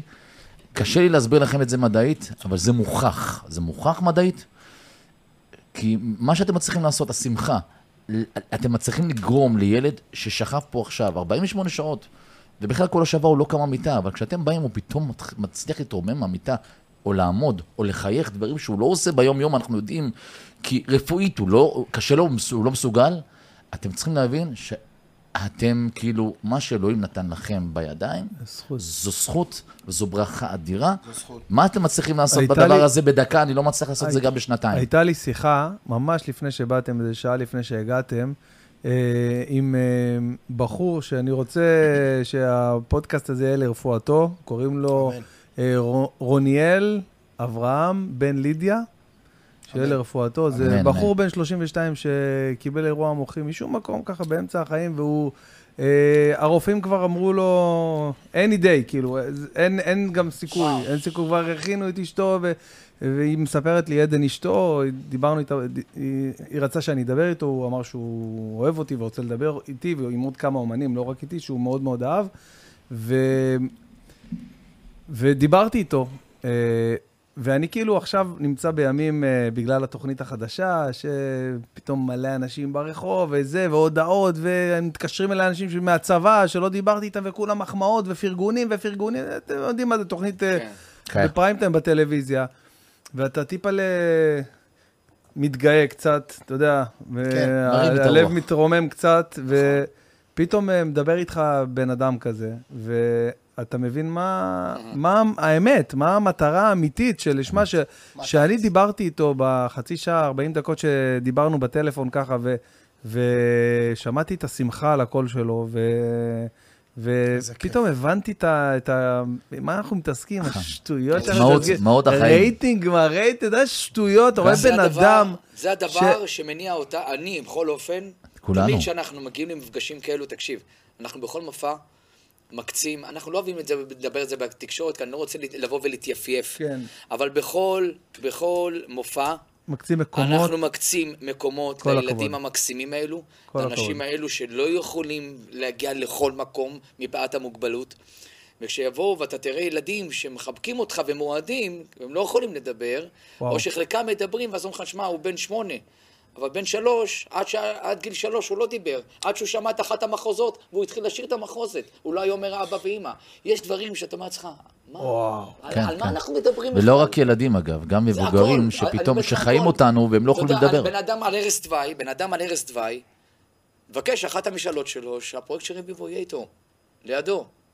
תגיד, זה נשמע לך הגיוני, ואתה אתה בא משמחה, ופתאום אתה הולך למקום הכי עצוב שיכול להיות, כן. ואתה אומר, וואלה, כאילו, עכשיו אני מבין מה אני עושה, מה, מה, מה אנחנו עושים פה עם המקצוע הזה. כן, אבל לך זה רגע מאוד עצוב, אבל לא, זה רגע עשי בחיים. כן, לא, לא, לא, לא, לא לקטע של העצוב.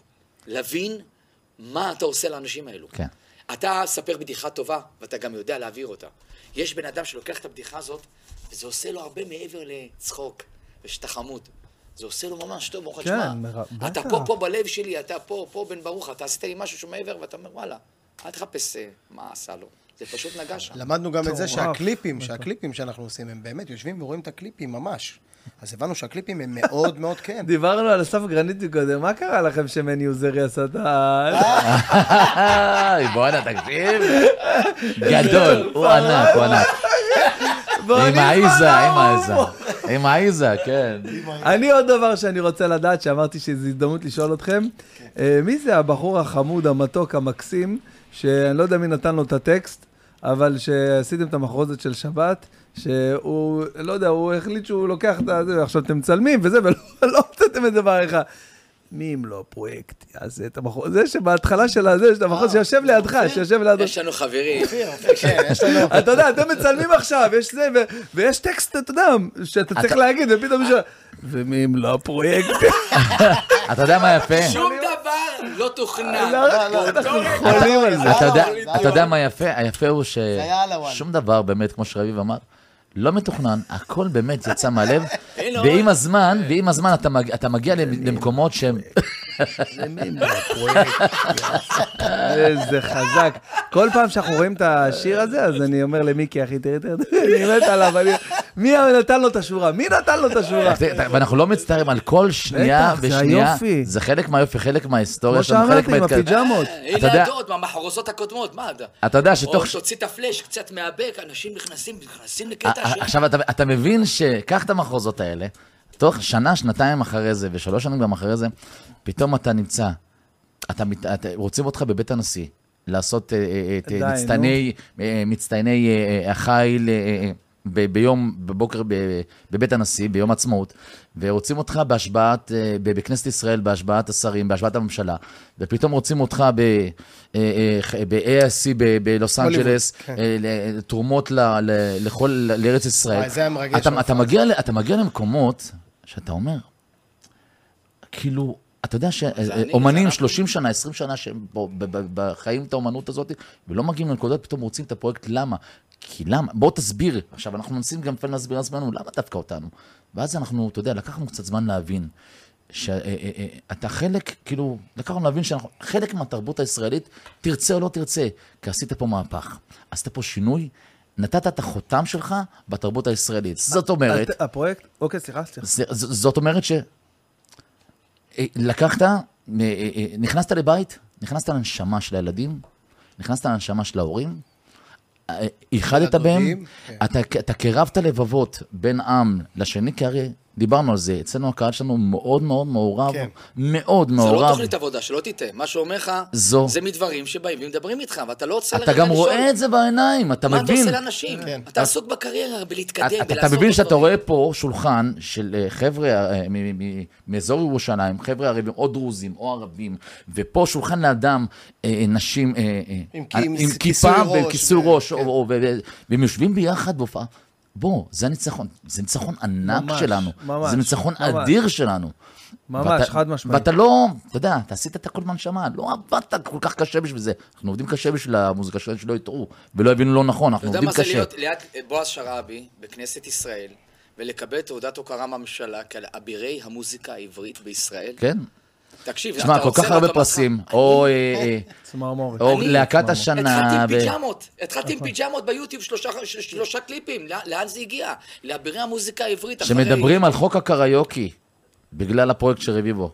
מה, תרחיב על זה, סליחה? חוק הקריוקי? אוקיי, אתה לא זוכר שדיברו, אמרו חוק רביבו, זה הייתה בזמנו, לא זוכר איזה שרה. לא, לא, לא, אין לי מושג, אני רוצה לשמוע על זה. הרי אתה יודע, כשהפרויקט קם, פתאום... זה נהיה תרבות של השבט חמארו. אנשים פחות יצאו מהבית, התחילו לשבת בבית. רמקולים, קריוקי. ואז הכל המחירות העלו של הערכות קריוקי, וזה, וחדרים או סוגרים.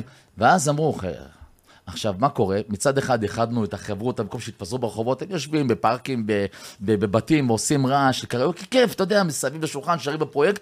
מצד שני, מצד שני, בוא, עושים רעש אחרי שעה אחת עשרה שתים עשרה בלילה. לא נשכח שהייתי נכנס ל-Yellow, היה לי מזמן פעם בדיחה, מזמן, ואיזה שמונה שם, הייתי נכנס ל-Yellow, אז אני אומר לה, תדלק, אמרתי, אתה רוצה ערכת קריוקי? אמרתי, מה, אני רבים מהפרויקט של רבים? איזה קריוקי, תני לי תדלק את האוטו. אז אתה מבין, אז פתאום אתה באותה שנה, אתה הרכב הכי, לא שנה אחת, אלא במשך כמה שנים אתה הרכב הכי מושמע בקריוקי, הכי מאוזן בקריוקי. זאת אומרת, אתה מבין שעשית פה, נגעת בתרבות הזאת, דרכת פה, דרכת כאן, דרכת שם, ואלה שמעריכים, אלה שידעו לראות את זה ולהעריך את זה, באו ואמרו לנו, כל הכבוד לכם, תודה רבה לכם. ולכן הזמנו לבמות הכי גדולות, גם בארץ, וגם בעולם, אתה יודע, בקהילות היהודיות, אנחנו באים עם מחוזת שבת שעשתה, שהוצאנו אותה. זאת הכי... יפה, הגענו איתה למקומות, אתה לא מבין איזה מקומות הגענו איתה. המחוזת שלה נשאר, שום אהבה לא תתפוס את מקומה. זאת? זו המחוזת הכי נצפית. הכי נצפית ביוטיוב? אבל שבת גם. מחוזת שבת, מחוזת תן הזמן ללכת. מחוזת עוד יום יבוא. אנחנו מקבלים כל מיני ניתוחים, באחוזי השמעות, כאילו, מאיפה הן מגיעות. אה, אוקיי, מאיפה בעולם? כן, נגיד מחוזת שבת, לצורך העניין, אם אנחנו עכשיו מסתובבים בפריז, הנה לך דודי. הם יגידו ככה. ככה זה היה בהתחלה לפחות. זה כאילו... והופענו אולי איזה כמה, שמונה, עשר פעמים בצרפת. נגיד, הבני דודים שלנו, את מחוזת הנשאר אוהבים הכי הרבה. באמת? כן. מה אתה אומר? יש להם קטע. הם חולים על זה. אוי לה לזו שאהבתי, ולכולה איתך. תמשירו, תמשירו, הקפלה. איזה כיף, מה זה? איזה כיף ככה באוזניות. יו, רגע, אני לא אשכח שיצא הפרויקט, אז... זה היה, אני חושב שזה כמה שנים, אני חושב שזה שלוש, ארבע, חמש שנים, פחות או יותר, אחרי הפרויקט של עידן רייכל. אז כאילו היה, אמרתי... רגע, מה זה? מה זה? כאילו, מה הם רוצים? אולי קצת יותר, אולי קצת יותר, נכון, נכון, יש מצב, הייתי בין... אולי קצת יותר, יש מצב, אבל כאילו היה כאילו את ה... את המשהו המאוד מוכר הזה, הפרויקט של עידן רייכל, שזה כבר היה איזה אלבום שני שהוא עשה, או משהו כזה. והוא הצליח. בטח, מה זה עידן? מפחיד, מפחיד, מפחיד. אין דברים כאלה. ואז בא כאילו הפרויקט של רביבו, ופתאום אני קולט את הקונספט, שזה שירים של פעם, שלא, לא... יש לי ספר בבית, שקוראים לו מפלי, מפלי שירה, אוקיי, שהוא... של שבת. של שבת. ויש לך אביו מדינה, ויש לך שירי שבת, זה ספר של אמיר אוחנה, אני אביא אותו פעם אחת לפודקאסט, אני כל פעם אומר את זה, אני אגיד את זה, ויש את המחרוזות שם, יש מלא מחרוזות שלכם גם בפנים, וגם מלא שירים, אתה יודע, שירים של פעם, ארבעים שנה אחורה. וואו, תקשיב, אני יושב, שאני אצל ההורים שלי, עכשיו אמיר הביא לנו כמה ספר, גם להורים של אשתי, גם להורים שלי, גם לאחי, איפה שאנחנו עושים שבת, יש את הספר הזה שם, פותחים אותו אחרי הקידוש, שמים לאכול, שערים ככה, שעתיים, באמת, אנחנו יושבים, שולחן שישי, אנחנו יושבים עד שהשעון שבת נכבה, עד שהאורות נכבים ככה. גם אנחנו ככה. ממש. אז זה כיף. אז אתה יודע, זה פתאום הדבר הזה בא, וגם אני חושב המגניב אצלכם היה שצירפתם גם ביוטיוב, את המילים, זה לא היה כזה מקובל, אז שיש את המילים, שאתה רואה את המילים, בן אדם רואה את השיר והוא גם רואה את המילים, נגיד חמי, אבי, הוא כל הזמן, את כל השירים שלו, הוא חייב את המילים, אפילו אם זה שיר שהוא מכיר, יואב יצחק, השיר הכי מוכר שיש, הוא חייב את המילים לראות את זה, גם אם הוא שר את זה מאתיים פעם, אז זה כאילו משהו שנטמע ממש ב... היום אין שיר ביוטיוב שיוצא בלי המילים שרצות, אין שיר שיוצא בלי המילים. יש, אבל שוב, זה תלוי כמה אתה... מסתכל, לפעמים אתה עסוק בעבודה ואתה אומר, אוקיי, בשביל זה יש לך גם ניהול נכון שיודע, נסתכל על המפה בצורה הרחבה שלה, מה שמסביב, לא רק יאללה תשאיר, בוא נוציא ליוטיוב ויאללה קדימה. זה באמת השאלה הבאה שלי הייתה, עכשיו כאילו לצד האומנות הטבעית שבאה מכם כאילו באופן, אני רואה, הכי אותנטי, הכי אותנטי בעולם. מבחינה טכנית, איך הפרויקט מנוהל? איך כאילו אתם, יש לכם... ביזנס לכל דבר, משרדים. בוודאי, אבל יש לכם סוכן, איך זה עובד? קודם כל, זה מתפרס אצלנו לכמה וכמה קטגוריות. אני יכול לשאול שאלה, אולי אתם לא חייבים לענות, לשאול שאלה אחת, זו פשוט, אני אמרתי לכם, ליוויתי את מה קשור הרבה זמן. אוקיי. אתם מתחלקים שווה בשווה? הפרויקט הוא כל אחד, או שזה כאילו... הפרויקט, כל אחד... מחולק שווה בשווה, כמו שצריך להיות. בהשקעות, ברווחים, בעניינים, כל מה שצריך. אני אגיד לך בערך פחות או יותר, יש לנו את המנהל שלנו שהוא מלמעלה, כמובן שיש את היחץ. יקיר. אה, יקיר שיקר? יקיר חג'אג', אני לא יודע מתה. הוא מאוד אוהב מצלמות, שזה הוא מתחבא מאחורי הפילון. יש את היחץ שלנו, את שלומית אמיר, יש את... יש משרדי בוקינג, זה בעצם מי שלא מבין מה זה בוקינג. איפה אתם בבוקינג? אנחנו...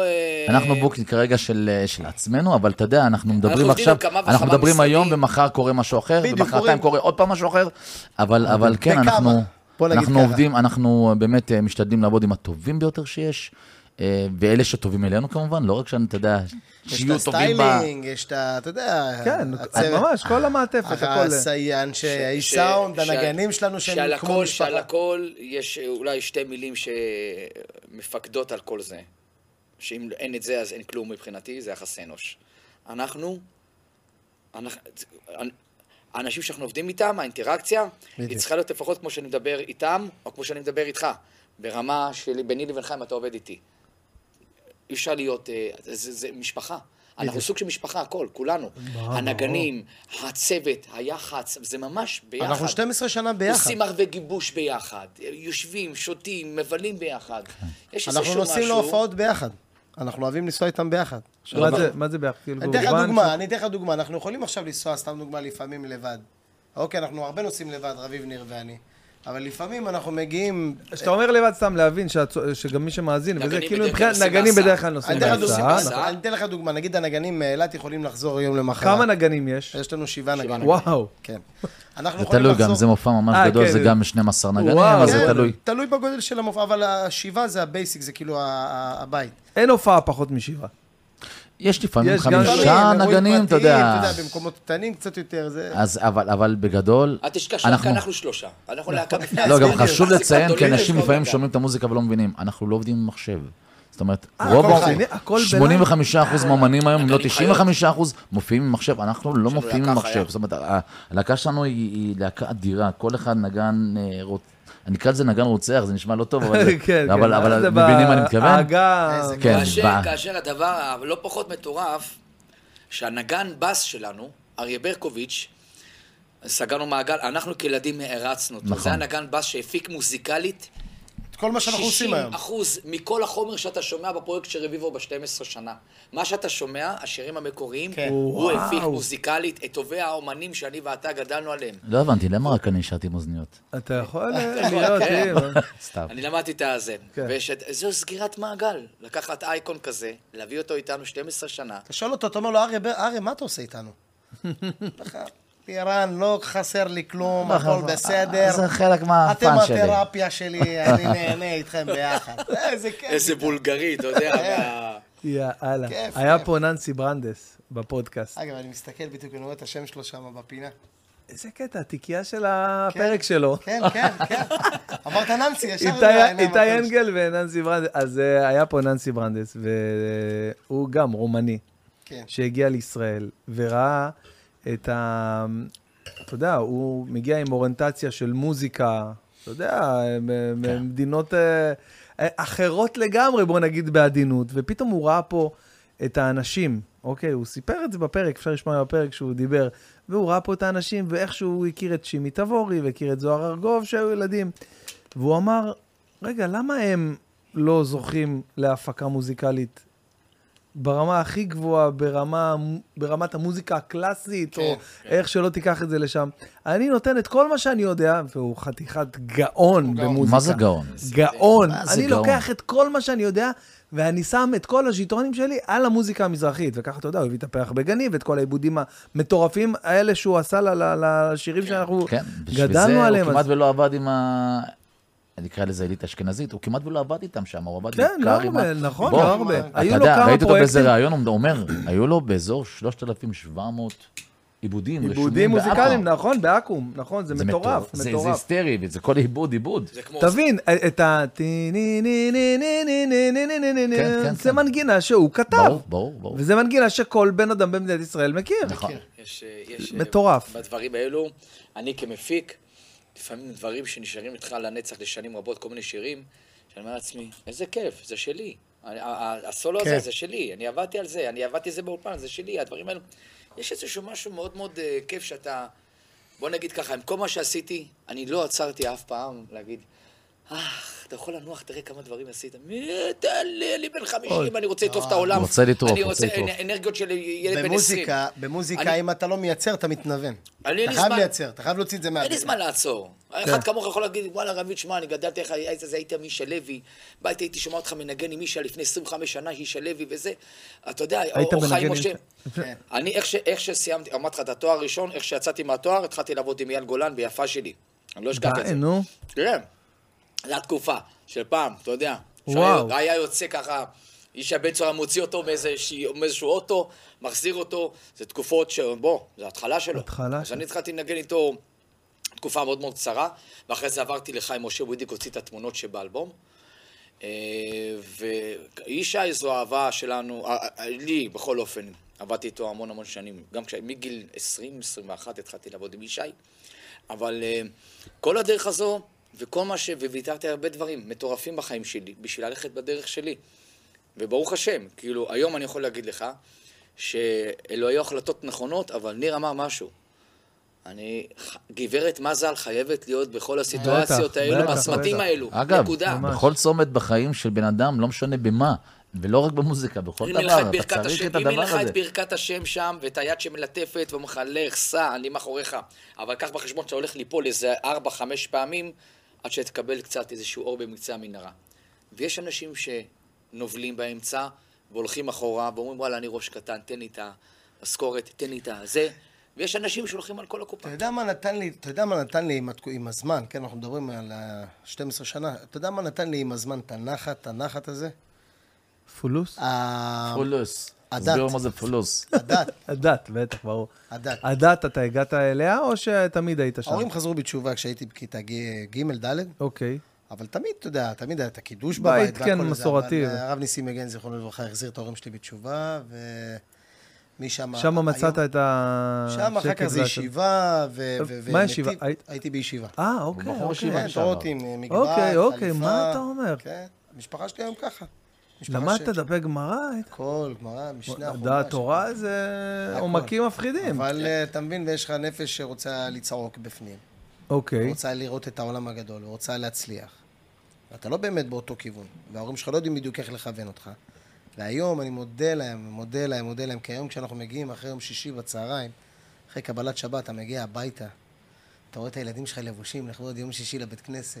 איך מספיקים את הקבלת שבת על הוואן? מספיקים, נכון? בטח מספיק, אני אומר לך, ברגע ש... אתה מדבר בהופעות שלנו? לא, כאילו מספיק, לא, נגיד הקהל גם שמגיע, אין לכם איזה עניין עם זה? אין בעיה. יש לך שעתם וחצי שלוש לפני כניסת שבת. כן? בטח. שבת נכנסת שבע, ורבע, שבע וחצי, הכל בסדר. אנשים באים גם מהצפון הרחוק, מהדרום הרחוק. אנחנו עושים לפני שבת, אנחנו עושים ישיבה, כל שבת, מאתיים טלפונים בזה, לפני שבת אנחנו עושים ישיבה, איזה שעתיים, ככה, לפני כל שבת, קוראים לישיבה הזאת... עונג שבת. כוח סוף. כוח סוף. יש את השיר, איך סוף נועם שבת, ככה אנחנו קוראים לה, זה התחיל מהשיר הזה והתגלגל לעוד שירים, וכמובן הפרויקט מככב כמובן. איזה כיף. ואנחנו, אתה יודע, יושבים, פותחים שולחן, אתה יודע, כל פעם אצל מישהו אחר, אנחנו חמישה, שישה חברים קרובים שעושים את זה, כל פעם זה מזמין, זה הוא מביא, זה...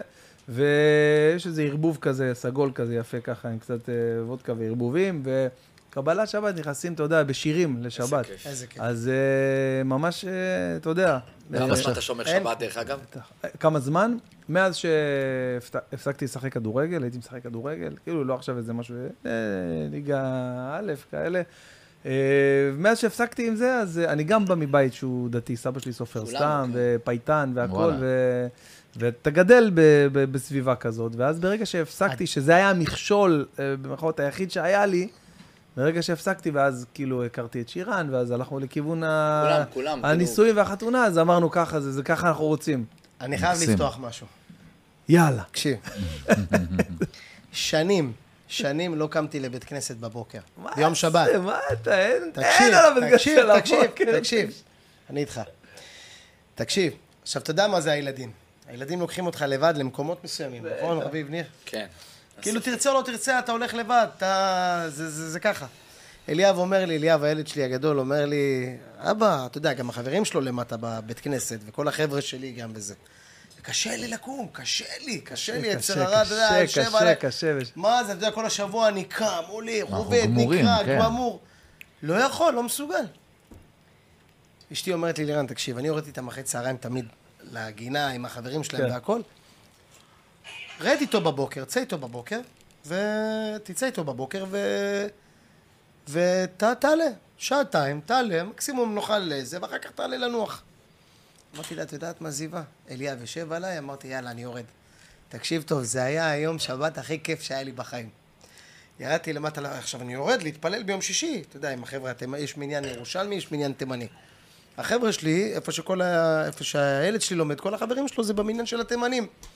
אז אני מתפלל, גם התחברתי חזרה לאזור של השורשים של אבא שלי, שלא בדיוק גדלתי על זה, כי גדלתי עם טריפוליטאי. אני שלא הבין, הוא חצי קורדי. אני חצי קורדי, אמא שלי קורדית. הוא חצי קורדי. ותימני. ואבא שלי תימני.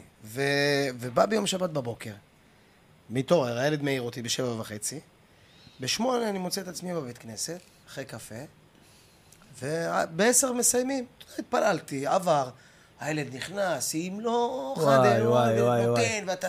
הוא לחץ מרמורת וזה, ואז חבר שלי אומר לי, לידי אומר לי, אתה רואה מה זה?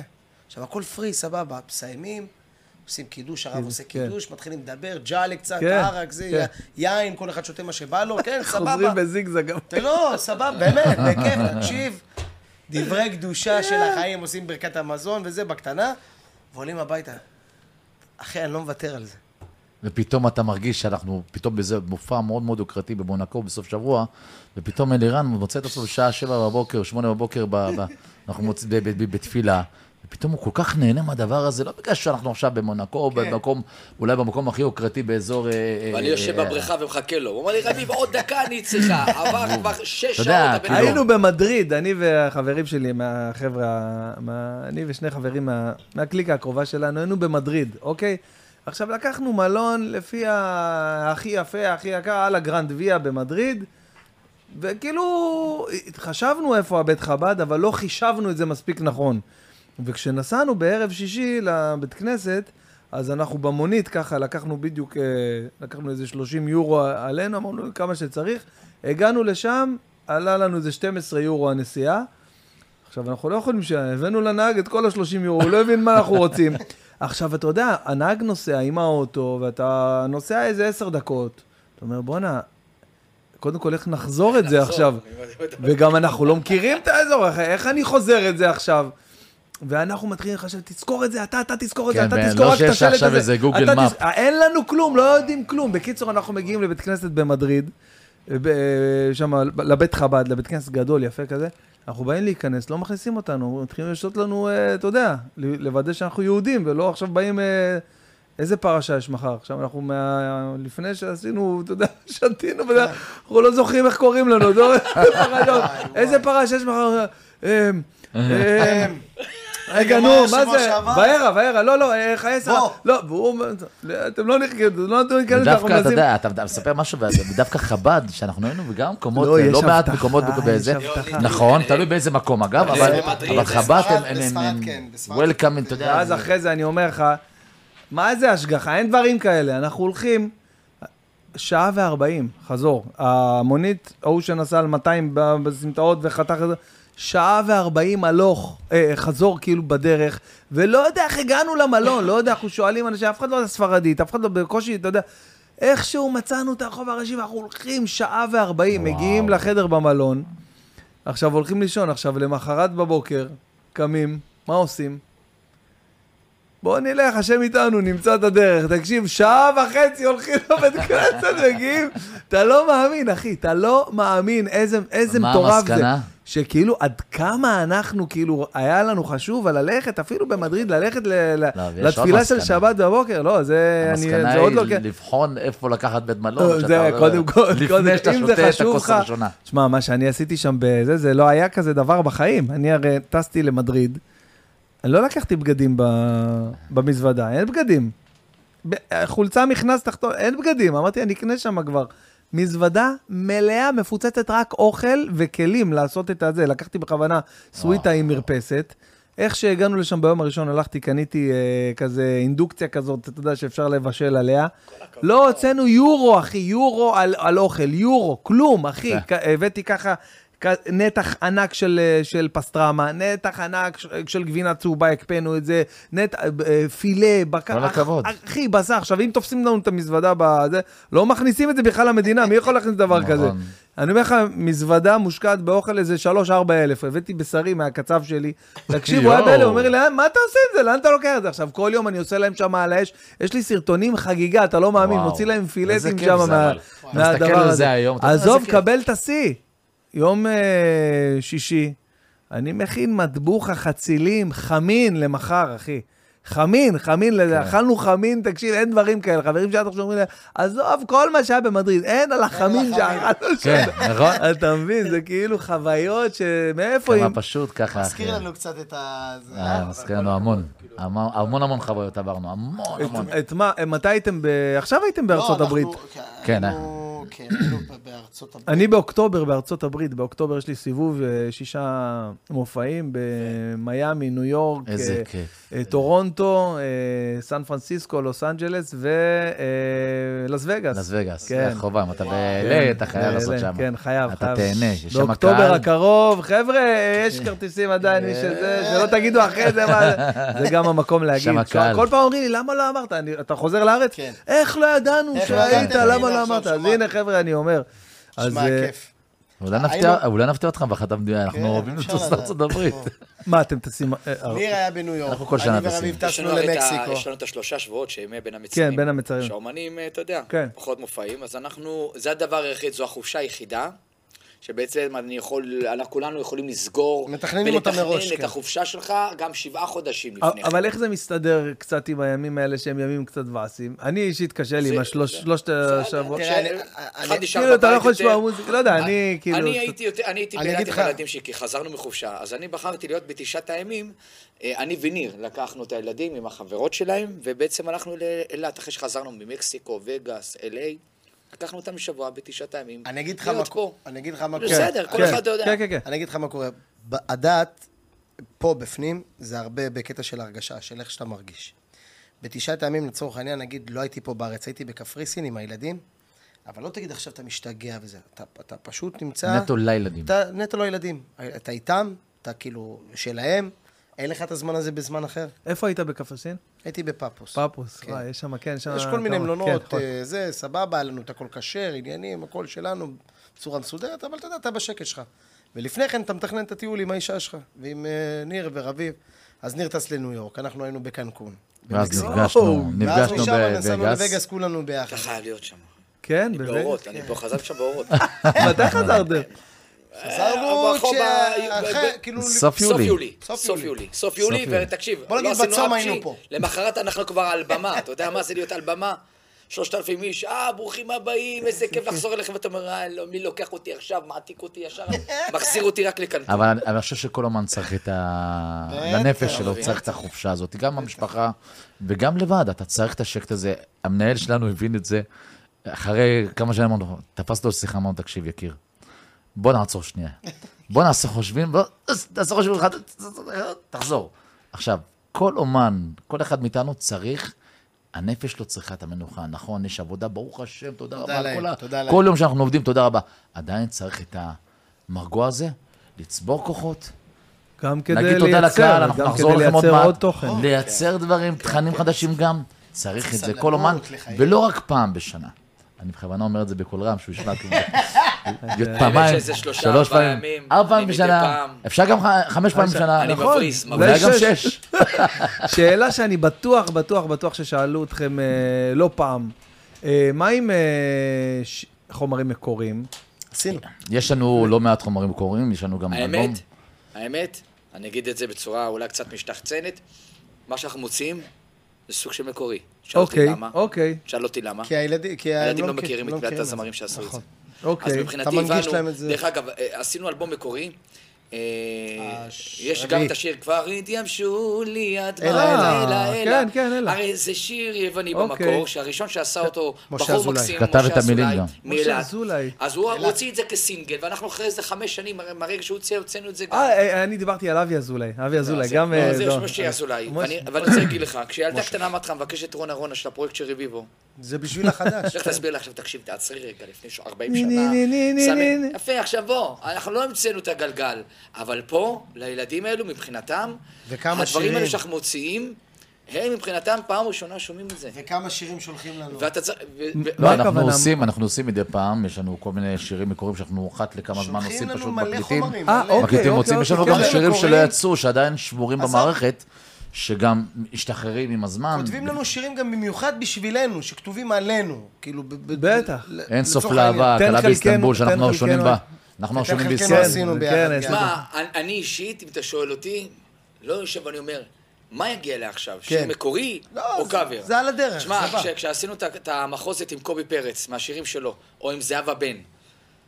אם עכשיו אומרים לך, שמע רביב, יש לך עכשיו לעשות את המחוזת עם זהבה בן, או לעשות שיר מקורית. סיים את השיר מקורי, הוא יכול לחכות לי בצד, עכשיו זהבה נמצאת, עכשיו נעשה את המחוזת, או עם קובי פרץ, או עם כל אומן שאנחנו הולכים לעשות, ואנחנו הולכים לעשות הרבה דברים מעניינים, עם יוצרים מטורפים, עם זמרים מטורפים. אבל זה נורא מפרגן לנו שהמון המון אנשים פונים אלינו, ואנחנו אומרים, לא, תודה. ברור, אנחנו, לא, אנחנו באמת אומרים, אנחנו, יש לנו המון המון חומר שכבר צברנו, שגם כתבנו והלחנו, וגם קבלים, שאנחנו לא מגיעים להכל, אנחנו, בוא, אתה יודע, אתה לא יכול להספיק הכל מהכל ולבלו, הכל מהכל, אתה מנסה תוך כדי גם לייצר את המוזיקה הזאת באולפן, ותוך כדי גם להופיע ולנסוע ולחזור וזה.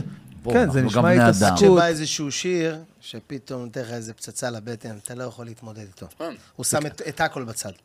היתרון שלנו שאנחנו עושים, אנחנו עושים מה שאנחנו אוהבים. מה שאנחנו אוהבים. אבל בוא פתאום משום מקום, כמו האלה האלה הזה, זה בא משום מקום ונגמר, זהו. השאיפה היא בהופעה, כשאתה בא, אני לא רוצה למכור לך איזה יופי אנחנו יודעים לשיר. זה עניין של טעם, אתה יכול להגיד יפה, נחמד, על הכיף כיפק. אנחנו רוצים למכור לך חוויה. לא רוצים למכור לך שירים יפים. איזו תזמורת יפה. אתה לא יותר אצלנו רקדניות וזיקוקי דינור. לא אצלנו בכל אופן. אצלנו, אתה, אנחנו מוכרים לך חוויה, שזה השירים שלעצמם, שלפעמים גם יותר חזקים מהזמר, כי אתה לא ילד בן עשרים.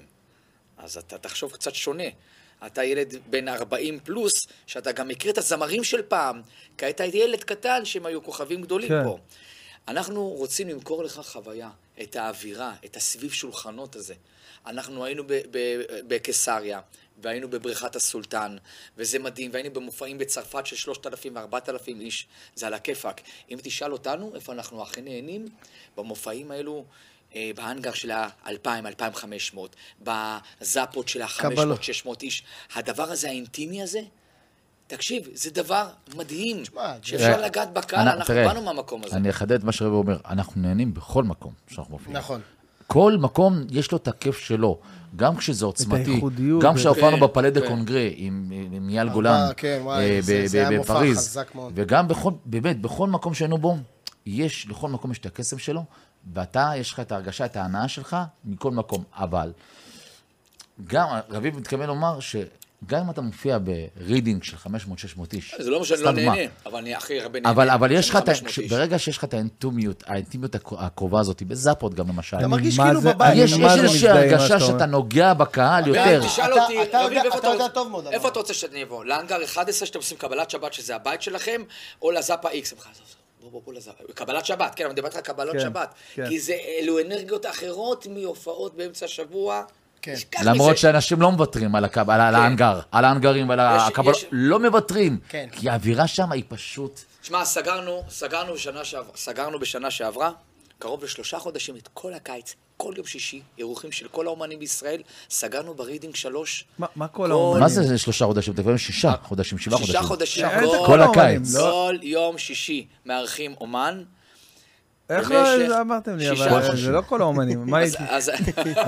לכן אני אומר, אם אני רוצה שאתה תבוא להופעה, כשיש קבלת שבת, אני מעדיף שתבוא במקום שיש לו שש מאות שבע מאות איש, ולא תבוא למקום של אלפיים וחמש מאות. כי אלפיים וחמש מאות, אתה מרגיש את האווירה, אז זה וואו, מבחינתך זה וואו, אתה רואה קהל, וואו, מה שאתה מגיע לאיזה שש מאות איש. דווקא נראה לי שבן יעוף דווקא. אבל רביב, לא, אתה מדבר על דברים מאוד אינדיבידואליים.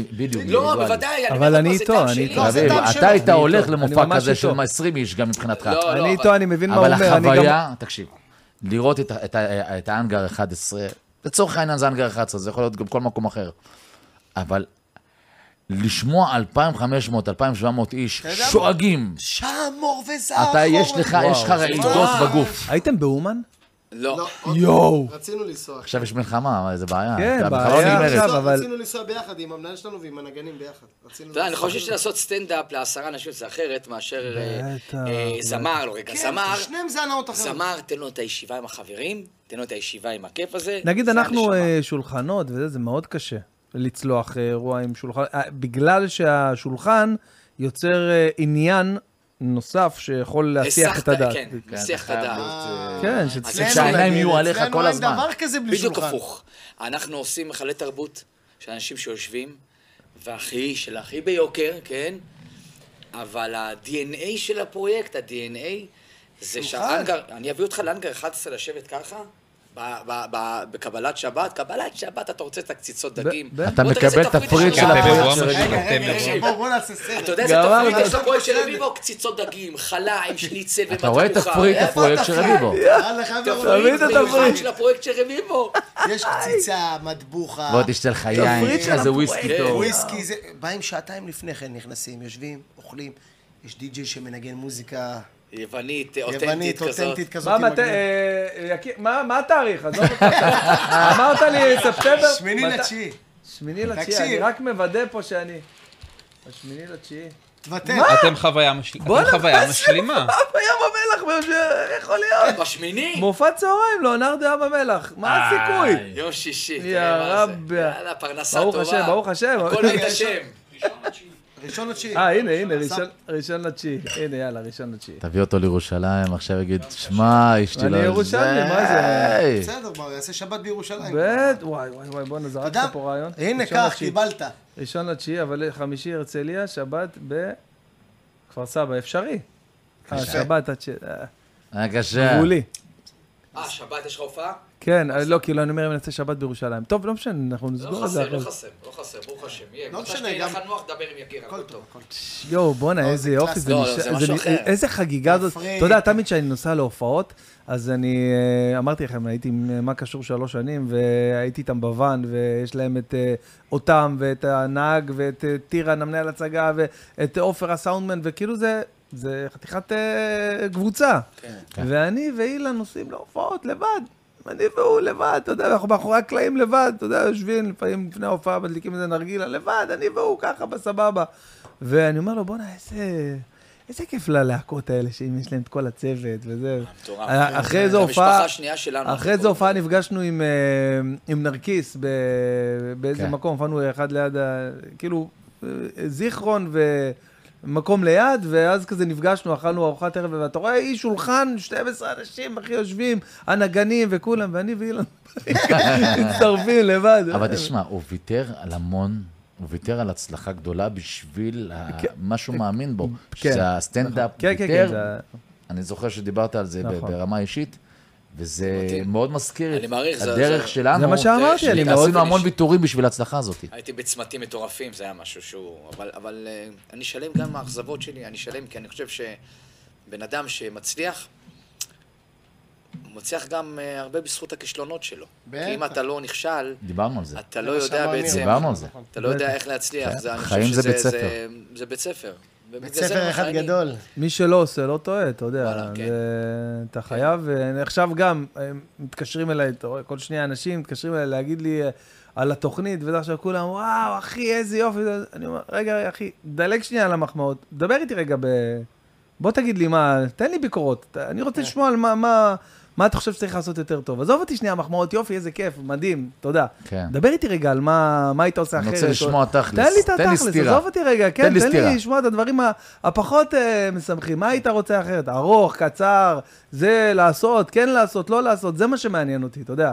הכי קל ללכת ולשמוע מחמאות. מחמאות הן תמיד, בסדר. צריך גם.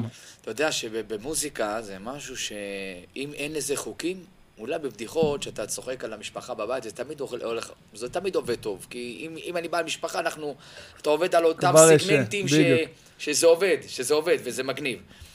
מוזיקה, אתה יכול לעשות משהו מזימבבואה, לא משנה, מוזיקת שבט, ויכולה לשבור את העולם, ואין איזה חוקים, דווקא מהמקום הזה. בשביל זה, הביטחון שלי, ש, שאני לוקח את ניר ואלירן איתי ביחד, כי גם שם הם נמצאים, שאנחנו עושים באמת, כמו שנראה לך, מה שבא לנו, ואנחנו זורמים לזה, ומקווים גם שאתה... אני חוזר רגע להתחלה, אני חוזר רגע להתחלה, היה לך איזשהו רגע, איזו נקודה במהלך הדרך, שאמרת, אני לוקח את ניר ואלירן, שהיו שמות אחרים אולי, התלבטות מסוימת לגבי מישהו אחר? שמות השמות שלהם? לא, לא. מישהו אחר, התלבטת... אני דיברת על זה מההתחלה, שמעתי שיכולתי לקחת, לא, התלבטות? לא, התלבטות, לא הייתה? לא, לא, לא התלבטות, אופציה. קודם כל, אני הייתי צריך לייצר את האופציה, אבל לא הייתה אופציה בכלל, כי לא הייתה מחשבה, כי אני ידעתי מראש, שאני באתי לראשון לאלירן, ואחרי זה כמובן ניר נכנס, אמרתי לירן, אני עושה לי משהו, הוא הראשון שידע, אני עושה לזה משהו במחשב, וראיתי את הקול שלו, יושב על הפלטפורמה שבמה שיש לי בראש, ובאופן טבעי ניר נכנס כאחי, כי אני התחלתי איתו בעצם על הקלידים, הפעם הראשונה שניגנתי במועדון כלשהו, זה היה, אני פתחתי את הקריירה ביחד עם ניר, זה היה דבר שאפילו, לא הייתה אפילו שום התלבטות, גם כשניר שר, ואמרתי, וואלה, זה עובד. אלירן, תקשיב, שמע את ניר יחד איתך, זה בינגו. זה הבינגו. לא הייתה להתלבטות אפילו להביא אומנים בחוץ, כי ידעתי שהם נגעו ב... אני ראיתי הרבה דברים בחיים. קשה מאוד לרגש אותי. אני לא אומר את זה, אני אומר את זה מצנעה. מי האומן או האושייה, שנניח אתם מעריצים, שהכי... לא, שהכי, שנתן לכם את הפידבק מהראשונים, אני מדבר. חיים משה. הפידבק אלינו? כן, חיים משה, זה הראשונים. חיים ויום. והבאמת מפרגנים מכל הלב, יואב יצחק גם. יואב יצחק. דקלון. דקלון ש... אתה מאוד מזכיר לי את יואב, שתדע לך, לאורך כל הדרך. כן, אתה מאוד מזכיר לי אותו ב... יואב, לא יודע, בהוויה אולי קצת. איראני, לא יודע. איראני מביא את החיקויים. אתה יודע, שנכנסתי אליך לפה, אני מסתכל עם ניר מרבים, אני מסתכל, אני רואה את הבר, אני קולט שמה עם יואב, היה פה, הוא היה מבסוט. תקשיב, אני אומר לך, אם אתה מערך אותו בפודקאסט, אני לא יודע, מערכת אותו כבר פעם או לא, אתה קורא לנו. אנחנו לא מפריעים לך. אז אני אומר, תשמע, אלירן, שאנחנו גם אוהבים את הפינות המקליבות. כן, יש את החוש הזה מהקטנות. פתאום ניר מתקשר, בואו נע, מצאתי בר יואב יצחק. יואב, חבל חלב. חייבים ללכת לשם. זה המדד. הולכים בר יואב יצחק. תקשיב, מתאים על הנישות האלו בתל אביב, יש לך מלא נישות כאלו. בר יואב, אה, בר יואב, אנחנו כבר יודעים בדיוק למה. לא יכול, מחכים לי בפאב. מחכים לי, כן. מאדם נדיר, מצחיק מאוד. הוא אחד באמת מאחד מהאנשים, חיים, דקלון, הם האנשים שבאמת... דקלון, אבנר גדסי. חלום שלי לפגוש את דקלון. פנים וואו, אל פנים, וואו. חלום שלי. תשמע, אנחנו עשינו איתו לא מהתופעות, גם שנה, במשך שנה שלמה גם עשינו מופעים, אנחנו מערכים לדקלון. אני יום שישים, אני שוטף את הבית? בכל אחד התרבות בארץ. אני אומר לך, אם אני שוטף את הבית, יש לי איזה שעה, שזה רק דקלון. לא מעניין אותי כלום, אחי, לא אכפת. חנה להתבלבלה ועניינים. יום אחד, אתה יודע, הטלפון לפעמים מנגן וזה, עכשיו אני הייתי בחדר עסוק בעריכות, עניינים, דברים שאני עושה, והתחיל יום שישי, והתחיל לרוץ לפלייליסט, אתה יודע, האלגוריתם נותן לך את השירים, התחיל שעה דקלון, ושירן בדיוק עשתה קניות, השלמות, חוזרת הבית, רואה כל הבית בלגן, אמרתי לי, מה זה? שמעתי מהמעלית, אני שומע דקלון, אמרתי, הבית מבריק, אני רואה הכל בלגן.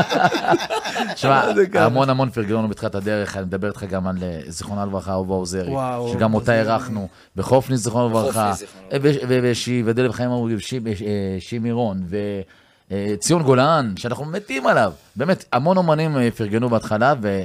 אייל גם. וחיבקו אותנו, אייל גם, המון פרגל לנו. אייל, אורון. אגב, אייל בהופעה ראשונה היה. הופעה ראשונה או השנייה? כן, נכון. תקשיב, הכל היה מפוצץ, אני לא יודע איך זה קרה. בן אדם פתאום, אתה קולט אותו באמצע המקום. כן, הגיע משום מקום. מה זה הטובה? אני חייב לראות מה זה הדבר הזה. יש אומנים כמו גם ארגול, שהיא אישה... תראה, אנחנו יוצא לנו לארח לא מעט אומנים מהשורה, מהאייליסט בישראל, מכל פן מוזיקלי, זה לא משנה עכשיו מה אתה שר. מה זה מכל פן? תן דוגמה למישהו לא מהמוזיקה המזרחית. אברהם טל, נאיה ברבי, מירי מסיקה, יוני בלוך. דקלה עשינו, נכון, ביחד. רגע, איך קוראים? נו, נו, ברח לי השם שלו. תשמע, במופעים הגדולים, את תשכח, הקטע של האירוחים הוא חלק מההווי בעצם, מההווי של התרבות. זה אני, מה זה מקנה בזה? זה אני הכי מקנה בזה, שאתה יודע שאפשר להארח וזה. תקשיב, זו חוויה. למה אתם יכולים לעשות את זה? כששני עולמות נפגשים, ואתה יוצר איזה משהו מוזיקלי ביחד, וואו. זה, זה, זה, זה פשוט נראה מדהים, וזה נשמע... אני חושב שסטנדאפ וסטנדאפ. אפשר לשלם מופעים, אגב, בוועדים גדולים. יצאנו לא מעט לעשות עם שלום אסייג, ועם... איך קוראים לו? לא, כן, שיר ו... כאילו, מוזיקה וסטנדאפ, זה קורה, מלא. זה קורה לא מעט. מלא. וזה שילוב מעניין מאוד, אני חושב שזו הצגה. אתם מספרים לי עכשיו באמת על אידיליה מושלמת, כאילו, מתחילת הדרך כמובן שהיה קושי, והתגברתם עליו, ועשיתם את מה שצריך לעשות, ועבדתם, והייתם חרוצים, ואתם עדיין חרוצים והכל, אבל זה נשמע קצת, אתה יודע, כזה, אתם יודעים... סיפור מאגדות? לא, טוגו טו ביטרו, כאילו, אתם כאילו ממש כזה, יש לכם... גם אני מחץ מדי פעם שזה קורה. אז היו לכם דברים קצת, נגיד, שם הופעות פחות מוצלחות, או איזו חוויה, חד משמעית. אבל אני חושב שגם ניר ולירן זרקו תשמע, אנחנו מדברים כאן בלי הרב, מן הסתם חצי ירד בעריכה, כי אנחנו באמת מפליקים כאן במחוזות. נראה לך? לייב טו טייפ, אחי, ברור. יש כאן דברים מטורפים. חוץ מאלירן, אני מוציא את כל מה שהוא אמר, אבל בגדול, הכל נכנס. תשמע, יש לפעמים, בואו נדבר על משהו שהוא נכון. היא אוהבת אותי, אל תדאג, היא אוהבת אותי. אתה יודע, אנחנו, כשאני אומר אנחנו, אנחנו מדברים על כל האומנים. הקהל לא אוהב לראות הכותרות. מה, אתה יודע, כותרות, יש להם ויש להם ויש להם, ותמיד אנחנו, הרי ככל שאתה יותר מתפרסם והוא מפורסם, הוא ידוען, אז יש עליך יותר דיבור, לא תמיד הוא מפרגן, יש גם פחות מפרגן, וכאן, למה אני אומר לך את ה... אני נותן לך איזשהו אה, אה, מבוא על מה שאני אומר, שיבינו שגם לפעמים אנחנו מגיעים גם בלי כוחות להופעה, למה? קורה שיום אחד לא הלך לך מוצלח. בן אדם. בני אדם לכל דבר. בני אדם לכל דבר. מגיעים לבמה, וואלה, אין לי כוחות נפשיים. לא קשור לקהל, הקהל מהמם. וזה יכול לתקות לי, לתקות לניר או אלירן. זה בסדר. או שאנחנו תשושים, יש לנו שתיים, שלוש הופעות קורה ערב, ואתה צריך לייצר, תקשיב לי טוב, אנרגיה, שחקן. ואתה מייצר את האנרגיה. ואתה מייצר את האנרגיה. אתה מייצר אותה כמו גדול, וכל שכן, כשהקהל מחזיר לך אהבה, אז אתה כאילו על ספידים, ואנשים לא מבינים, רגע, בן אדם הוא על שלוש שעות, כי הוא סיים רק הופעה, והוא בא מהצפון, או מהדרום, אף אחד לא מעניין. כשאתה עולה לבמה, אתה לא רק, אתה לא רק נגן, אתה לא רק זמר, גם רכשו אותך, בוא, רכשו אותך. אתה שחקן, נכון, אתה סטנדאפיסט, אחי, אתה רכשו אותך, זה נשמע כאילו, אני קונה עכשיו מוצר על המדף, אבל זה באמת ככה, אני יודע. אתה לא סטנדאפיסט, אתה קודם, אני לא זמר, הוא לא זמר, אנחנו קודם כל שחקנים, ואתה שחקן, כי אתה קודם כל לא משנה מה, בן אדם בלר אותך בהצגה. אדם נולד, שחקן אמרו את זה, לחצת על כפתור, אפילו הפלאי, הפלאי מריץ יותר לאט מאיתנו. הנחלים זורמים לים. שמע, אבל אני אגיד לך משהו, מגיעים הביתה, מגיעים הביתה, לפעמים שחוטים, בסדר? הקהל. כוכב אמיתי, אנחנו אנחנו אומרים, אני אומר הרבה תודה, שאנחנו אומרים תודה לנגנים והכל, בסוף אנחנו רוצים להודות לכוכב האמיתי של הערב, וזה לא אנחנו. אנחנו פה, אנחנו כלום בשום דבר. הכוכב האמיתי זה אתם, זה הקהל. ברור. כי, כי חיים משה אמר משהו נכון. פעם שהייתי ילד וניגנתי לו, הוא אמר לי איזשהו משהו, ואני לא אשכח אותה, אני לוקח את זה איתי עד היום, עשרים שנה. זמר, אם אין לו קהל, קח אותו ככה איכשהו, תקבור אותו באדמה עם הבגדים, עם הכל, כולו לא שווה כלום. הרי אנחנו ניזונים מהקהל. הקהל זה המראה שלנו, זה הדלק שלנו, זה, זה, זה יחסי אהבה. חלק יגידו יחסי אהבה שנאה, אבל אתה יודע, זה יחסים בלתי נגמרים כל הקריירה. כי הרי אני, אני לא רק שר כיף לעצמי בא, באולפן עם ניר ואלירן. אנחנו ניזונים מהקהל. עכשיו, עזוב את הפרנסה בצד, והכל. יש איזשהו משהו שבקורונה, בתקופת הקורונה, בשנת ההתרפתות, אתה יודע, אנשים אוהבים לשכוח, אבל כשלא היה... לפני דקה וחצי. זה אשכרה ככה, זה מטורף. איך העולם, לאיזה קצה הוא לוקח אותם. ואתה יודע, בקורונה שאני יושב עם ניר ולירן, ואני אומר לעצמי, פאק, עזבו את הכסף. אני רוצה לראות אנשים שמחים. זה מה שאנחנו עושים. זה מה שאנחנו יודעים לעשות. ואז אתה מבין באמת מה היה חשוב בעצם במקצוע שלך. לראות, לשמח את העם הזה. גם בארץ וגם בעולם, זה היה חסר. תקשיב, אני הייתי בן אדם עצוב. בטח. ועזוב, באמת, עזוב את הכסף. אני ידעתי גם לחיות שהיה לי גם שקל ורבע. תאמין לי. אני לא בן אדם שרודף אחרי הכסף, כסף לא מעניין אותי. אבל היחסים האלו עם הקהל, לראות אנשים שמחים, שאתה מנגן, והם רוקדים לצלילים שלך. יצא לנו גם, אתה יודע, אפרופו קורונה, להופיע... ואני בטוח שגם אתה... יצאנו על מסעית מפוארת, מסעית מטורפת. עשינו ביישוב אחד, אני לא זוכר אם זה היה קשור לעצמאות, או זה, באמת שאני כבר לא זוכר, אבל זה היה מופע של באותו יישוב, כמה שכונות, שלוש, ארבע נקודות. אתה יודע איך הרגשנו, כי אנחנו עכשיו הכי בפלי דה קונגריה, אנחנו נמצאים עכשיו על הבמה בווימבלדון, זו הייתה הרגשה. אתה יודע, אני ההופעות של הקורונה, אתה יודע, קשה להופיע, לא לחדש לכם עכשיו איזה משהו, אבל קשה להופיע לקהל קטן באולם גדול. נניח סתם, נכון. עכשיו אתה מגיע להופיע באנגר, לצורך העניין, נכון. ל-מאה איש, זה עדיין מאה איש, זה הרבה אנשים, אבל נכון. זה, זה כלום, לעומת נכון. האנגר. נכון. אין, אינטימ... אין, אין את ה... אין אינטימיות, כן.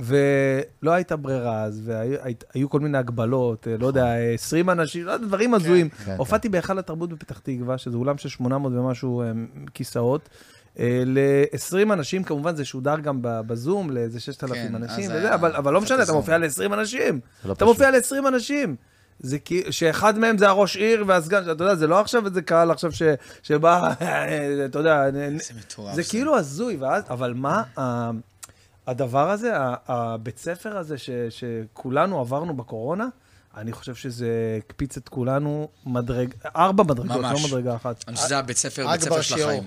בית ספר שלו, ממש. ואני אגיד לך את האמת, אני אומר, עוד פעם, זה טעמי.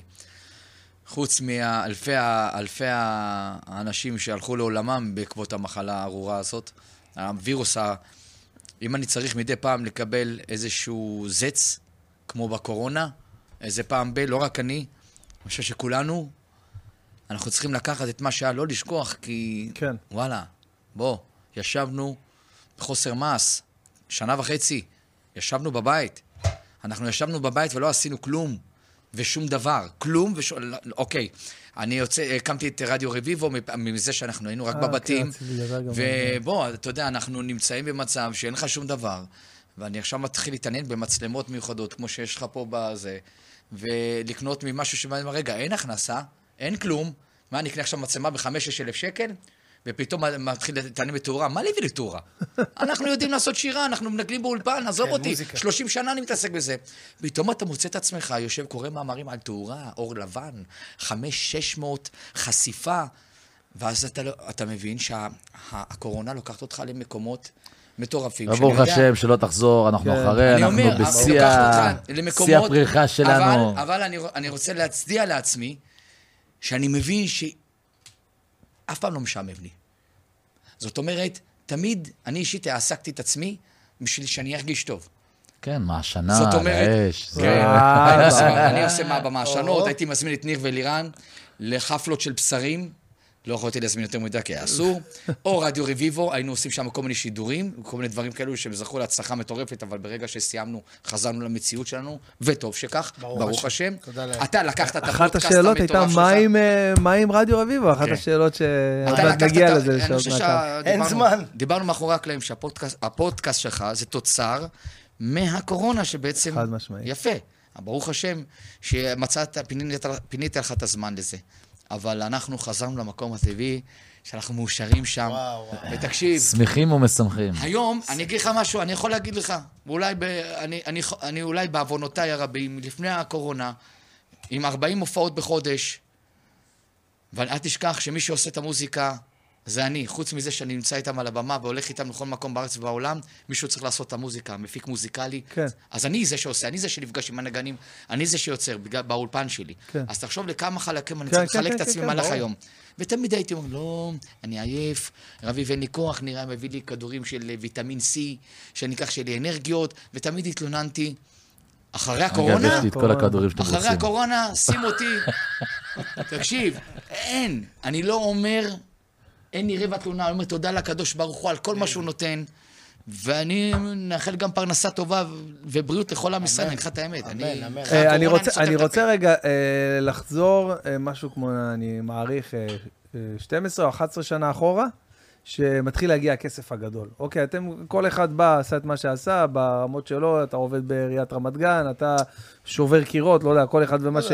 כל אחד, כל מה שעשית, ואתה מפיק מוזיקלי לא מוכר פחות או יותר, או מתפרנס, אני מניח, והכל, אבל פתאום הגיע הכסף הגדול. איפה זה תופס אתכם? אתה רוצה לשמוע איפה זה קרה לי? כן. ההופעה הראשונה בקפה תל אביב, אוקיי? מה שלירן ציין. כן. כמה, קיבלנו, כמה גרושים, בסדר? כמה גרושים. בואו, לקחנו שלושה נגנים שזה היה ראם, שרון וגדי על האורגן, רם היה לגיטר, רם שי. שרון היה שרון נצחק, אפילו לא היה לטופים, כלי הקשה. כאילו היה מקום, כן, זה במה קטנה. ובאותה תקופה, כשאני עדיין בעירת המתגן, גן, שבקושי הוצאנו זה שתי תמונות בשביל לפרסם בפייסבוק. אני הייתי עושה את הגרפיקה גם. כן, כאילו... עזוב, זה היה פסיכי. אני אומר לך שאני נמצא על הצ'ק... ממש לא לוקח גרפיקות. שתים עשרה שנה אחורה. אני נמצא על הצ'ק. פרופילים של רוצחים. אני נראה כאילו פרופילים של... עסוק. ורביב עדן לא פורסם עם התמונה שלו, זה רק אני ואלירן עם התמונה, כי רביב עדן לא היה איתנו על הבמה. רביב היה בצד, על הסאונד. ואני, באותו שבוע, באותו שבוע, שבועיים האלה, יש לי צ'ק שאני אמור לשלם מיסים, אני לא זוכר אפילו למה. צ'ק שהוצאתי, ואני... ב-תשעים ותשעה אחוז אני יודע שהצ'ק הזה חוזר. וואו. כי אין לי. הגעתי ללימיט שלי, יש תקרת מינוס גם הבנק. ואני יודע ש... אני אומר לאשתי, בוא נקווה שהצ'ק לא יחזור, ככה הייתי בתקופה הזאת. והמשכורת הראשונה שלי מהפרויקט, שזה בעצם המופעה הראשונה, זה היה כמה מאות שקלים, כי בואו, נתנו לבמה. לא נשאר הרבה בכיס, אבל אמרתי לאשתי, תכניסי מהר למינוס, אולי הצ'ק ייכנס בכל זאת ולא יחזור אלינו. וזה, כאילו זה היפה של דבר, כאילו... אלוהים משך אותי כך, משך אותי, משך אותי, משך אותי עד ללימיט. עד הסוף. עכשיו, תעמוד עכשיו, זהו, מספיק. עכשיו תתחיל לעבור, עכשיו זה שלך, זו הצלחה שלך, מגיע לך, זה הכישרון שלך, תנצל את הכישרון שלך, נכון, גיל קצת יותר מאוחר, זה היה בגיל שלושים ושש, שבע, שמונה. עדיין גיל צעיר פתאום ללא כסף גדול. אני לא ילד בן עשרים, שמונה עשרה שנה. אני במיושב יותר. בוא, אבל ה-שלושים ושש, שבע של היום זה ילד עדיין. ילד, לא במונחים של מוזיקה. אוקיי. אנחנו מדברים על מוזיקה. הבנתי. אנחנו לא מדברים עכשיו על לבנות עכשיו להיות איש נדל"ן. זה כמו במונח ששחקן כדורגל, שאתה מגיע לגיל מסוים. זה גיל פרישה, בהרבה מקומות. אל תיקח את הזמרים אומנים. בוא. אלירן, אתה מגיע לך כסף גדול. אני... אמרתי לך, אני בתקופה הזאת הייתי מאוד מאוד מבולבל. מאוד מאוד מבולבל, אבל באמת, יאמר לזכותם שהם פשוט שיגעו אותי. רביב היה גר בענף בבת ים, אתה בת ים, אז אתה מכיר את זה. אולי תגיד גם את המספר דירה, ואת הטלפון ואת הכל. בואו תתחיל, תסגור, סגור את זה, עוד תגידו. חניה מספר שתיים מצד שמאל. אבל הדלת היא שמאלית. אני הייתי מאוד מאוד באמת מאוד מאוד מבולבל מאוד מאוד מבולבל. הסיגר הזה פצצה, מוציא דברים, עולמות. תשמע, תראה, זה... מהבטן אני הסברתי את זה עכשיו. אוקיי. נגיד לך למה אני מסביר את זה מהבטן. הייתי מאוד מבולבל בתקופה הזאת. רביב וניר ישר ישבו עליי, ועוד לא התחתנתי, כן, הייתי עם זיווה, הייתה חברה שלי, אבל עוד לא התחתנתי. רביב אומר לי, תכף בונים פה לידי, אתה, אתה, בא, אתה, אתה קונה איתי בית ביחד. אמרתי לו, מה קונה איתך בית ביחד? מה, אני עוד לא נשוי, לא, לא מעניין אותי, הם ישבו לי על המוח, לא מעניין אותי, ש... אתה קונה בית. כל הכל. אמרתי, טוב, בסדר, טוב, בוא נראה מה מומי, בוא, מה המצב הזה, תסתכלים, יש ארבעה חדרים, יש חמישה, חמישה חדרים, אתה קונה. עכשיו, עוד לא נשוי. מה עכשיו? וואי, וואי. טוב, בא עם זיווה ביחד, אני ורביב, וליאת. קנינו ביחד. עד היום כתוב, עד היום כתוב בארנונה, כתוב, אלירן צורף, זיווה חייב. כאילו זה השם, עוד לא התחתנו אפילו. עוד לא שיניתי את זה אפילו. אבל שוב. כאילו, אתה שואל אותי... החוכמה איזה, תראה, המון אומנים שעשו המון המון כסף. אני מדבר לך גם, כך עשרים שלושים שנה אחורה. יש כאלה שהיו חכמים מאוד, וביטחו את עצמם לחיים. אם זה באבן, אם זה... ויש כאלה שפשוט פיזרו המון המון כסף. כן. ואז היו עושים המון המון כסף. כן. ואתה יכול לדבר, תגיד בדולרים, תגיד איך שאתה רוצה את זה. אז אתם מהסוג ש... אז מי שחכם באמת לא איבד את עצמו, ידע לדבר לעצמו. אז הייתם חכמים שהגיע הכסף הגדול? אני חושב ש... אני חושב שהיינו מאוד חכמים. אני חושב שהגריך, אני לא חכם בכלל כשמדובר בכסף. אבל יש לך את אשתך, שזה המזל שלך. רגע, רגע, אני אמרתי אני. אני עכשיו בדיוק מגיע לזה. אם לא הייתי נשוי לליאת, לא היה נשאר כלום. היום אני גר אצל אמא שלי. אני גר אצל אמא שלי. אני יכול להגיד לך במפורש, ואני לא מחד זה מתוך איזשהו משהו שאני עצוב או לא עצוב. אני מכיר את עצמי. זה הבן אדם. אני קראתי את התחת שלי מגיל שבע עשרה. לא היה, ברגע שהכסף היה בעיית שלי, נעלם. מסעדות יוקרה. אני אוהב לחיות את החיים. בגלל זה אני אומר לך, כשאני אומר לך כסף, אנשים אולי, אתה יודע, שיצפו בנו, לא מבינים כי זה כותרות. אני מגיל שבע עשרה, קורע את עצמי בעבודות. אני וניר, וגם אלירן, מאה שאנחנו קטנים. אני אהבתי לבזבז את הכסף שקראתי את התחת עבורו. אף אחד לא נתן לי מתנות. חשוב, חשוב מאוד, חשוב מאוד גם לדעת ליהנות בחיים. אף, אף אחד לא נתן לי מתנות. אני, אמרתי לך, הקטע של אבא שלי לקח אותי למקום, יכול לשתק, אם מחר אתה לא יכול לדעת מה קורה איתך. אבא שלי הלך בגיל שלושים ושלוש.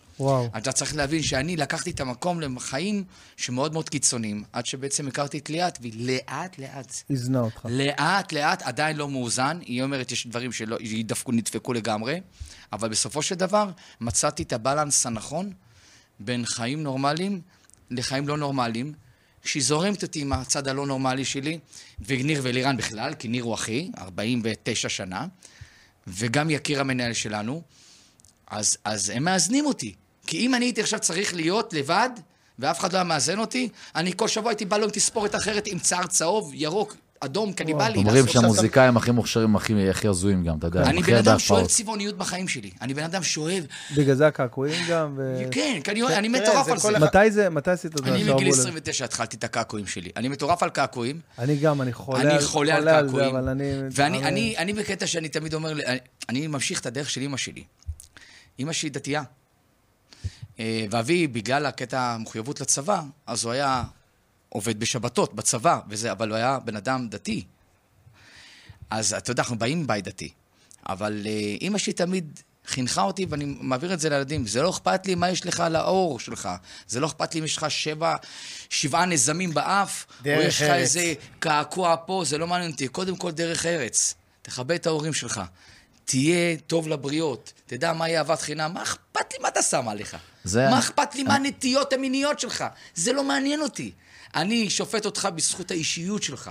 השאר לא מעניין אותי, כל זה, זה חרטה, זה חרטה, הכל שטויות. החינוך פה זה דבר מבית, מבית. אתה מעביר את זה גם הלאה לילדים? בוודאי, לא רק אני, ניר ולרן. אתה תראה את זה. תשמע. הבית שלי מאוד מאוד חופשי. אני רואה את זה, אני רואה את זה גם אצל הילדים שלי. הבית שלי הוא מאוד מאוד חופשי. במה זה בא לידי ביטוי? זה בא בביטוי על דברים שאני, אתה יודע, דברים גדולים שהם עושים, ואני זורם איתם על מה שצריך. באמת, על מה, תטעו, תיפלו, הכל בסדר. יש לכם בית, כמו שאמא שהיא עשתה. אם אתה נופל, אתה יודע תמיד שיש לך בית. אז אני נותן, הבית שלי מאוד מאוד חופשי. החברות של הילדים הגדולים שלי, הכל אצלנו מאוד, הבדיחות שביני לבין ליאת, שהילדים רואים מהצד, וכל הסטלבט, יש לנו הרבה מאוד סטלבט בבית. קרחנות של סטלבט. והילדים רואים את זה. ואני רוצה שהילדים יספגו את הדבר המיוחד הזה, את החופשיות הזאת, את האהבה. אני רוצה אבל שיבינו כמה אהבה והשלמה יש ביני לבין האישה, אחרי כל כך הרבה שנים שעברנו. הדבר הזה, אתה לא יכול להתנהג ככה עם מישהו שאתה מכיר נכון, לפני חודש. תשכח נכון. מזה. זה אנשים ש... נכון. אני, זה גם לתחזק את הזוגיות עם כל הקריירה. אגב, הזאת. זה משהו מוכח גם, רק רביב, שתדע. זה, זה פשוט לתחזק זוגיות. מה אני... אה, מוכח. מוכח. ש... בטח. לא, כן. שגבר ואישה מסתלבטים כן. אחד על השני, כן. זה מראה באמת על העברה ש... לא, זה מוכח מדעי, באמת. אם אתה רואה אותי ו... ריבה מסתלבט עליי חופשי. אתה רואה את הילדים מסתלבטים איתנו, יש לנו אווירה מאוד מאוד מיוחדת בבית, ודרך אגב, האווירה הזאת גם אצל אמא שלי בבית. בן, יש לי שאלה לשאול אותך. כן. יש לי שאלה לשאול אותך. כן. אנחנו יושבים ומדברים ומעבירים ומשחררים חוויות מהבטן וזה. יש משהו שעובד שתים עשרה שנה. קוראים לפרויקט של רביבו. ומשמח ו- ועושה טוב לאנשים והכל. אנחנו עכשיו יושבים איתך פה בשולחן. יש כאן שלושה אנשים שונים לחלוטין, אחד מהשני, כן? שלא תיתה. שונים. אוקיי. לחלוטין. לחלוטין, כן? כל אחד יש לו קצה אחר, באמת. כאילו, כל אחד... אתה יודע, הם אומנם מאוד באים. אני דווקא כאילו די ספגתי קצת איזון כזה. לא, יש איזון, כי אנחנו שלושתנו מדברים באותה שפה. כאילו, שלושתנו שונים אחד מהשני, אבל כל אחד משלים, כאילו, שלושתנו משלימים אחד השני. שמעת מה? המשלים הזה? כן, השונה, ההפך, מה שכן, משלים. כאילו, זה לא פלוס ופלוס, זה פלוס ומינוס שמחוברים. תקשיב, לפעמים אנחנו מנסים להעביר, אומרים... איך, שואלים את השאלה, איך, כאילו, איך, איך זה עובד? איך דבר כזה עובד? למה זה, למה זה עובד? למה? ואז אתה מבין, כשאתה יושב, אנחנו מדברים, כל אחד יש לו את השיגונות שלו, וכל אחד מקבל את השיגונות של השני. על הבמה, באווירה, בחיוך, בעצב, בשמחה, בלא משנה במה. ניר מקודם אמר גם כמה דברים, כאילו, אתה יודע, אמרנו שכל אחד שונה. זה ניר, הוא כזה מסודר והכל וזה, זה, אם לא אשתו, כאילו, אין לו, הבן אדם אצל אמא שלו. אני אומר לך אמיתי, מועד לפורענות, אם לא אשתי, אם לא הייתה לוקחת אותי, אלוהים יודע איפה אני היה, והדת כמובן. וברוך השם, הקדוש ברוך הוא כאילו לקח שלושה אנשים, שם אותנו במקום אחד, אמרנו מקרה רק מהשם, והביא אותנו למקום הזה. שאלה אחת יש לי לשאול אותך, מה קיבלת משלושתנו? מה ההרגשה שלך? אז יפה, אז אני מה ש... כמו שאמרתי מקודם, שקודם כל אתם מאוד דומים בעיניי, אוקיי? אתם מאוד דומים. יש... יש אווירה של הרמוניה מושלמת כמעט, כאילו, גם, אפשר לראות, גם בשיח. אתה מתחיל משהו, הוא משלים אותך, הוא מדבר עכשיו, אז הוא מדבר, אתה מדבר, אז אתה מדבר, כאילו, יש ביניכם, כאילו, דינמיקה מושלמת בעיניי. ו... כמו בסרטונים.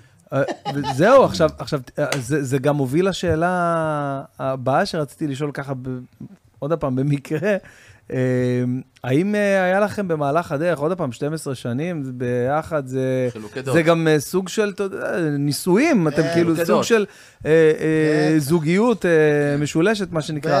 היה לכם איזה פיצוץ או... פיצוץ לא, חילוקי דעות תמיד יש. אגב, אני לא חושב שאין, יש דבר כזה לבנות עסק בלי חילוקי דעות, אבל אני חושב שזה נורא חשוב להציף דברים שמפריעים לך, או שאתה חושב שאפשר לתקן, אשר לשמור אצלך ולהגיד, אה, הם לא יגידו, אה, הם לא יגיבו, אה, הם לא יחשבו כמוני. לא.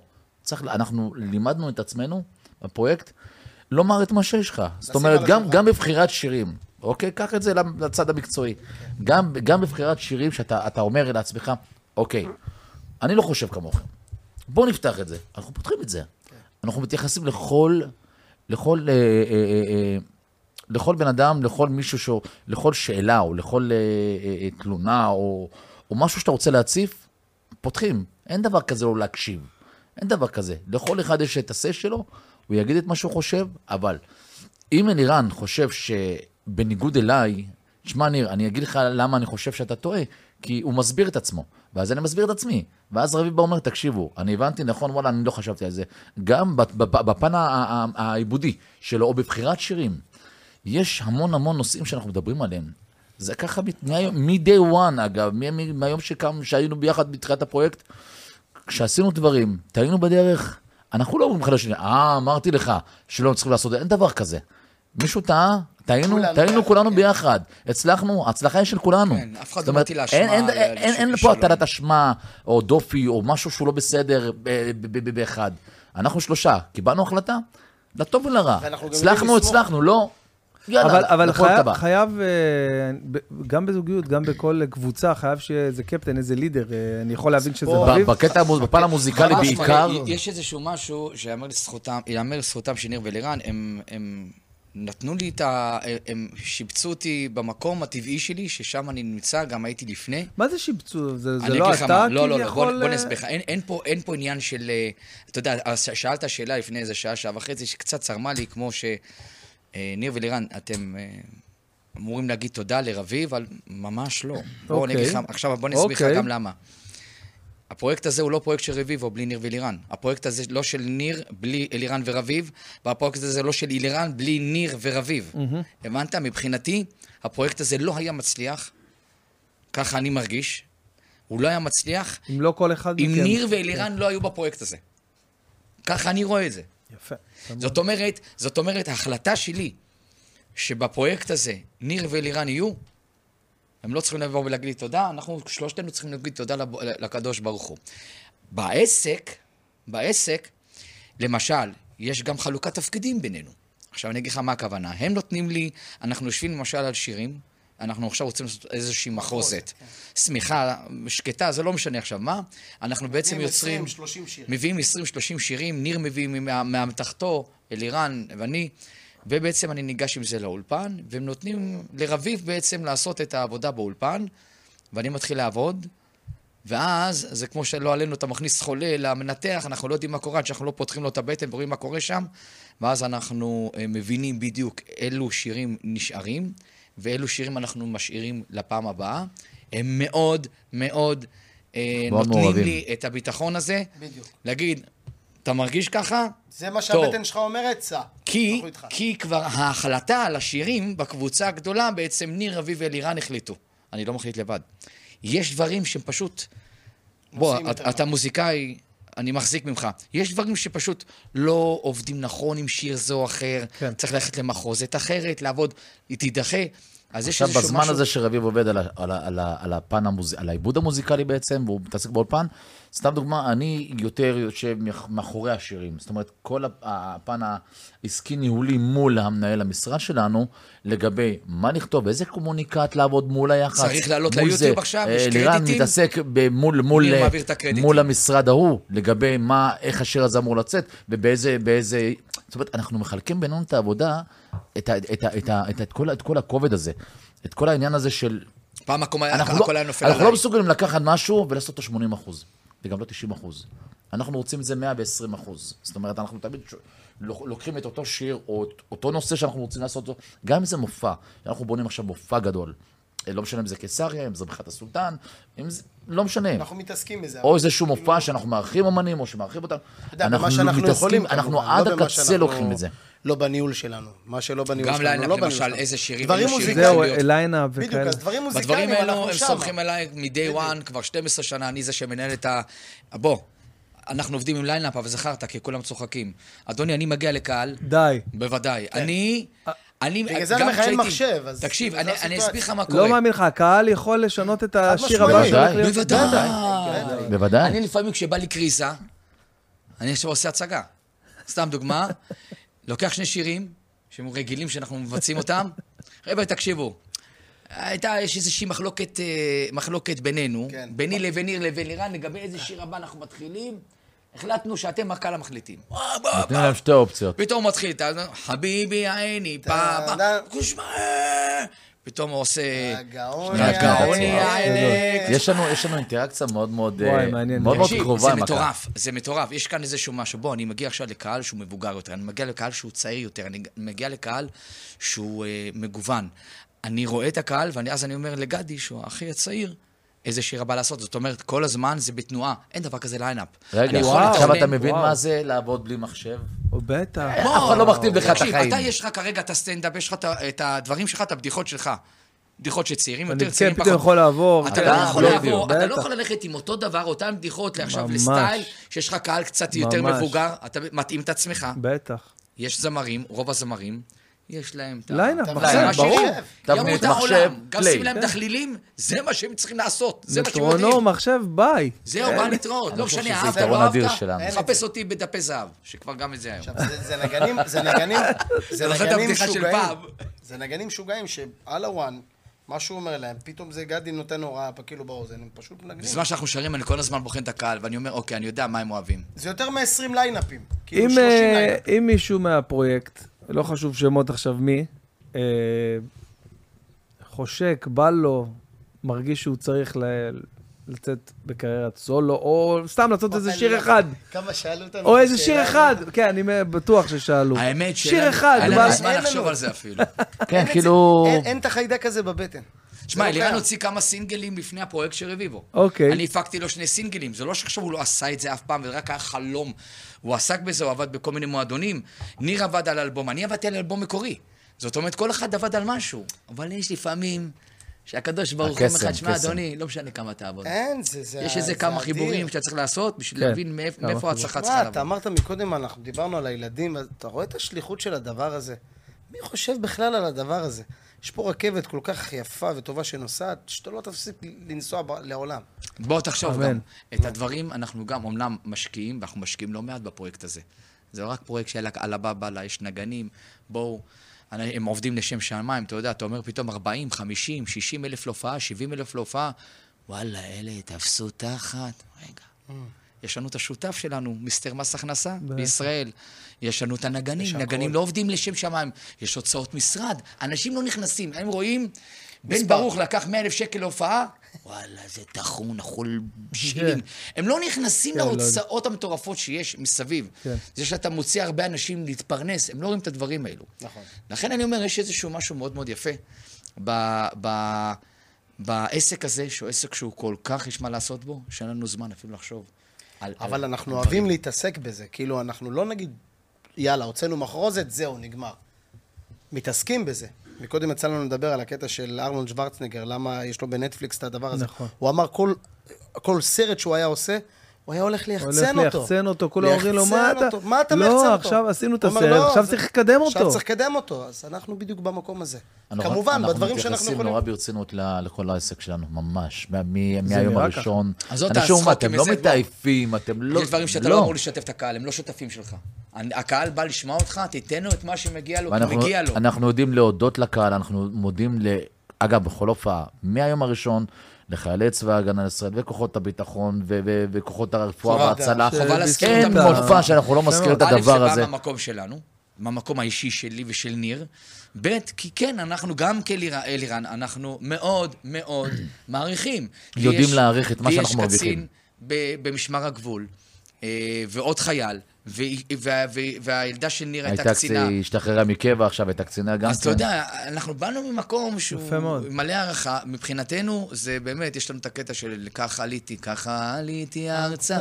שיש שם איזה משהו על קדושת הארץ. זה שאתה מנשק את האדמה. זה היה על עליית תימן הראשונה. שהם בעצם הגיעו לארץ ומשקו את האדמה. אני יודע, זו הדרך. אז יש איזה משהו... אני יודע שזו... יש איזה משהו שמקשר... ראית? זה מקשר אותנו לחיילים שלנו. שהקדוש ברוך הוא גם ישמור על כל החיים שלנו. יודעים להגיד תודה על כל מה שקיבלנו ואנחנו מקבלים. איזה יופי. טוב, הגענו לחלק מאוד מאוד חשוב בפודקאסט שקוראים לו שאלות מהקהל. נשאלתם המון המון שאלות. אנחנו נפתח את זה. הנה, אתמול בהופעה אני ואילן עם הנרגילה. גדול. אילן, איפה אנחנו מופיעים? אני אומר לה... שבוע טוב, אילן! איפה הפרויקט? איפה הפרויקט? הנה... לירן כמו שחפנתי יושב. יקיר, תחבר את הסיגריה שלי ל-יו אס בי. יפה. טוב, אז אני ככה באופן רנדומלי שואל שאלות, כאילו, אני גם... מה, ללך על זה. מתי השלישייה מנצחת יבואו לשמח במיאמי? אני ב-שתים עשרה לאוקטובר, מי ששואל, סתם שתדעו. היינו שם כבר כמה פעמים, שלוש פעמים, משהו כזה. אנחנו בשמחה, בואו, תזמינו, דברו עם המשרד, תגיעו להבנות ואנחנו נגיע. בקרוב, בקרוב, בעזרת השם. שיהיה זמן. האם אתם מודעים לזה שמרדיו רביבו התאגדנו ויצרנו חברות מדהימה, הפכנו למשפחה ממש שנקראת אהבה בלב? איזה כיף. רק רציתי להגיד. איזה כיף, נוצרו חברויות מטורפות שם. מה עם איזו הופעה של רק שירים שקטים? יש להם שירים שקטים מהממים. חם בלב. יש לנו אלבום שנקרא חם בלב. חם בלב, הנה, נכון. חם בלב. נכון, זה אלבום שכל כולו, זה אגב האלבום השלישי שלנו. שלישי, כן. שהוא כל כולו שירים ככה, שירים שקטים. שירי פנן. עשיתם פעם שלישי. איזה שירות. בגלל זה אני אוהב לגלות את זה ככה. גדול. אוקיי, אוקיי, אוקיי. רגע, רגע, רגע. שאלות ארוכות, בדרך כלל שלושים שאלות. תראה, זה יופי. אני רק רוצה להגיד להם תודה על האכפתיות והסבלנות כלפי מעריצים. עשרים וארבע שבע, תמיד ההודעות נהנות בחיוך. כן. איזה יופי זה לשמוע דבר כזה. זה לא פשוט. תשמע, יש לנו את יקיר ואת כל הצוות שם, כי הרי לא תמיד אתה זמין את עצמך. כן, ברור. והם, הרי הם חושבים שהמשרד, הרי המשרד מנהל את הרשמים. והם מרגישים שזה, כאילו אנחנו, כי יקיר יודע... מדבר בשפה שלכם, כן. אבל שידעו כולם שאנחנו ממש מקבלים... מסונכרנים עם התגובות. מסונכרנים עם התגובות. אנחנו כל סוף שבוע יושבים עם יקיר, ועושים פגישה. מה היה באותו שבוע, גם מבחינת הקהל, לפי הביקוש של הקהל, מה הם מבקשים, מה אפשר לשפר, זה תמיד נמצא אצלנו. איך התמודדתם עם זה שבהתחלה חשבו שלא תצליחו? אה. דיברנו על זה. אנחנו אוהבים לשמוע דברים כאלה. אנחנו גם לא, אתה יודע. זה רק מודד אותנו לעשות דברים. אנחנו שמים את כל רעשי הרקע בצד, ואנחנו פשוט ברוכזים במיליון אחוז. אדיר שואל, מה המחרוזת האהובה עליכם, שהכי כיף לכם לשיר אותה, בסוגריים, תן לה זמן ללכת. אה, אוקיי. הוא רומז, כאילו. הוא רומז, הבנתי. זה חלוקה פה, נראה לי. כן, האמת, כן, אני ככה גם למה. אתה, אלירן? אני נגיד... יש לי המון, אני לא יכול להצביע על אחד. באלבום של זוהר יש מחרוזת... עשינו אלבום שכל כולו זוהר. כן, אלבום שברור. יש שם מחרוזת... מחרוזת זה בקי כל כזה, שירים ביוונית. אמא טובה, אמא טובה, מסורה, נותנת כוחה ונשמע. יש איזה שהוא משהו שאתה אומר, כולם היו ילדיי, כל השירים הרי היו ילדים, נכון? כי אתה יפה. אבל אם אתה, אני רוצה לחדד את זה, אולי לקח, לשייף את השאלה לשיר. מה שיש לך יותר בלב, לא דווקא אוהב, כי אתה בעצם, אתה אוהב את כל הדברים שאתה מוציא. יש איזשהו משהו שהוא כזה, דווקא המחוז, שתי המחוזות הראשונות, שזה בעצם מה נותר ויותר מוארת. נכון. יש לי שם מה, איזה... מה, מה, מה, מה, מה, מה, מה, מה, מה, מה, נותר מאלה. יש איזשהו משהו שאני שומע את זה. קסם של הבוסר, של הבוסריות. כן, יש לי את הצפיתה הזאת בלב, משם הכל התחיל. משם הכל התחיל, כן, אז יש לך כאילו... יש לי את מה נותר ויותר מוארת, אלו המחוזות שהלכו איתי תמיד. לא, אני לא יכול להצביע על אחת, כי כמו שרביב אמר, אני מאוד מאוד... אני שומע את הבוסריות ואני אומר, יאללה, איזה מזל שכאילו למדתי את עצמי, אפילו שהייתי שר המון המון שנים, אני שומע את, ההתק... את ההתקדמות שלי, תוך כדי האלבומים, איך אני הולך ומשפר את עצמי, כי בוא, גם כשהופעתי בתור ילד וזה, בוא, חמש עשרה שנה לא שרתי, כן. התחלתי את האלבום הזה, כשעשינו שני אלבומים בשנה, עם ארבעים חמישים הופעות בחודש, עם נסיעות מטורפות, ופשוט, והצלחנו להתגבר, זאת אומרת, יש לך קסם של התחלה, יש לך קסם של אמצע, וגם קסם יומיומי, שאתה עובד כל יום, אתה מקסם חדש. הקסם של התחלה הכי יפה, לא? נבו שואל, איך הם הגיעו לעשות שיתוף פעולה עם רביד פלוטניק בשיר קנדריק? וואי. קיבלנו פנייה מרביד. כן, רביד. ולא האמנו עד כמה, כאילו, רביד אוהב. ומפרגן, ולפעמים אתה צריך לפגוש את הבן אדם שלהגיד. אז מכל התחנות שבאמת עצרו אותנו ואמרו לנו, וואלה, אתם עושים כמה דברים טובים, ודרך אגב, ואנחנו אוהבים אתכם, אז כן, רביד פלוטניק, התותח. זה רק מראה שבמוזיקה אין דבר כזה שהוא לא מוזר. אשכרה, ממש. אין מוזיקה, אין לה קצוות, תמיד אני אומר את זה לילדים שגם... יש את השיר של פלוטניק עם שלומי שבן, כנען. יש לו המון המון שירים, הוא תותח, הוא תותח אמיתי, ואני גם מודה ומתוודא שגם רק כשהתחלנו לעבוד איתו, אני התוודעתי לעוד חומרים שלו, משהו שלא הייתי שומע כל כך בעברי, והוא עזוב את המוזיקה, מגיעה לו ההצלחה הזאת הגדולה, כי הוא עזוב פרפורמר, הוא בן אדם מצליח, הוא בן אדם פשוט. בוא נספר לך משהו על רביד פלוטניק, למה אנחנו הולכים רחוק? וזה קשור גם לדניאל, הבת של ניר, וגם לילדים שלי הגדולים. לא ידעתי, אני שמעתי את השם רביד, לא ידעתי. באתי לרביד, ואמרתי... לא, לא ידעתי מה זה נצ' למה זה זה. יופי, הרי הוא שינה. היה נצ' יופי. עכשיו, לא באתי מהאסכולה הזו. וזה, בוא, זה עולם מטורף שלעצמו. ואמרתי לו, רביד, כפר עליך, אני מתנצל. לא ידעתי על מה מדובר. כשאני פתחתי רק את השם רביד פלוטניק ליד הילדים שלי, מסתבר שהילדים שלי מפורקים עליו. מה קרה לך? אבא, מה אתה לא יודע? תשיב, את כל האלבומים שלהם, מילה במילה, בוא, ילד בן עשרים ושלוש, אחי, הוא הולך להתחתן, הוא מתחתן, הוא מכיר את כל המילים בעל פה. בעל פה. ואז אני מבין, ואז כשנכנסתי לעולם של רביד, כי הוא הכניס אותי לשם, הבנתי מי זה רביד, והיה לנו את הכבוד לעשות כיף, מדהים, מדהים, ונאחל לו הצלחה, מתים עליך, רביד. אוהבים מלא. טוב, אני רואה פה כבר את השאלה הזאת חוזרת כמה פעמים, מה היה עם ליאור פרחי, מה שאני לא מודע אליו? היה מה שהיה והיה ונגמר, אנחנו לא נכנסים לזה משפטית, כי זה כבר נגמר מזמן. ליאור פרחי דמיין, כן, כן, ליאור פרחי, אתה יודע מה זה, להצלחה של ההצלחה אבות רבים, אז יפה. אז ליאור פרחי, כמו לא מעט זמרים שחווים את זה עם כל מיני אנשים, אז הוא חשב שמגיע לו משהו מהפרויקט, הוא חשב שהוא עשה משהו, מועיל, הוא חשב שהוא שותף כחלק מהחוויה הזאת של ניר אביב אלירן. מה שבית משפט אמר לו אחר. אבל הוא לא היה בשום התחלה ובשום דבר, בשום דבר הוא לא היה. ואתה יודע, הוא היה חבר בוודאי. הוא היה... הייתי גם מנגן לו וגם היינו חברים טובים. והעובד איתו בעיבודים. אבל אתה יודע... אז עכשיו אתם לא? לא, כבר מזמן לא. אה, לא ידעתי, אוקיי. לא, מזמן לא. אני וליאור כבר מזמן, מזמן לא.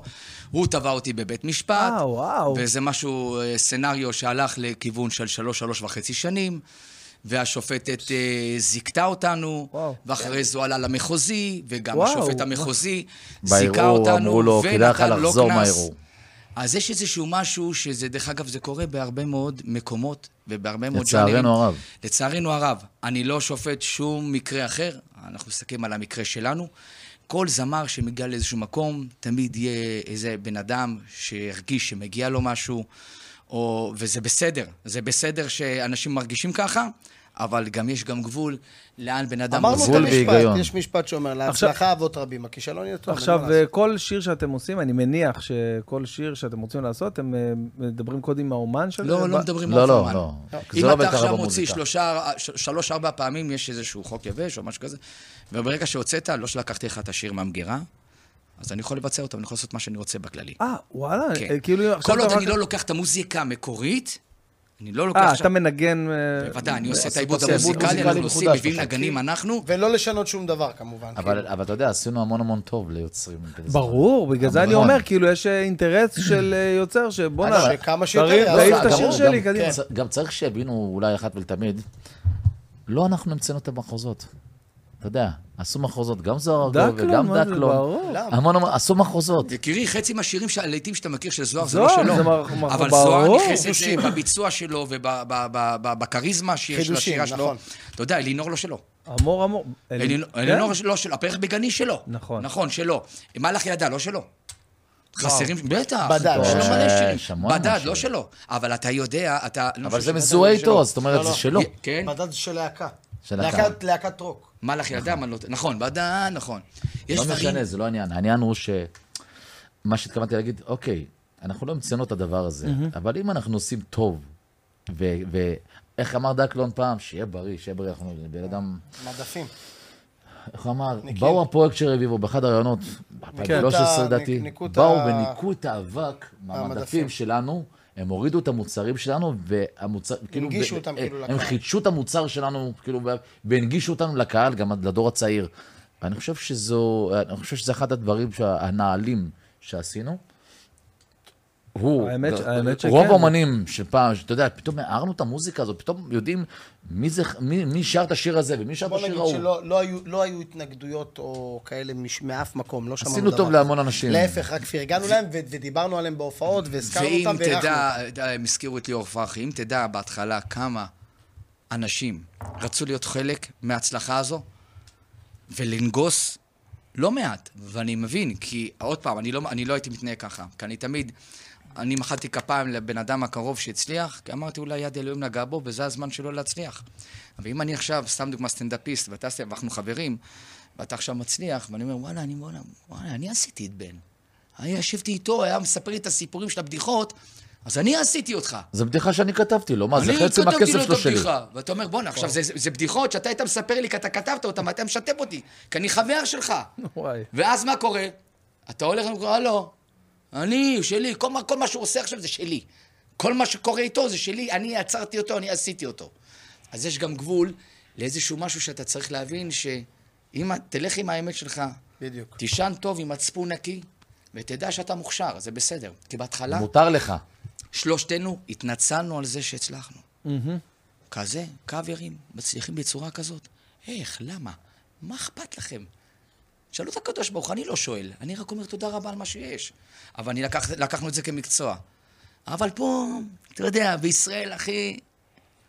טוב, עוד שאלה, שניים לסי... אה, אני רואה, אה, תשאל אותם למה, למה רביבו, מה המקור... אני, כאילו, ברור... רביבו, רביבו, הכינוי שלי, אז היה לי אתר לפני כ-חמש עשרה שנה, כשהאינטרנט היה בחיתוליו, היה לי אתר רביבו.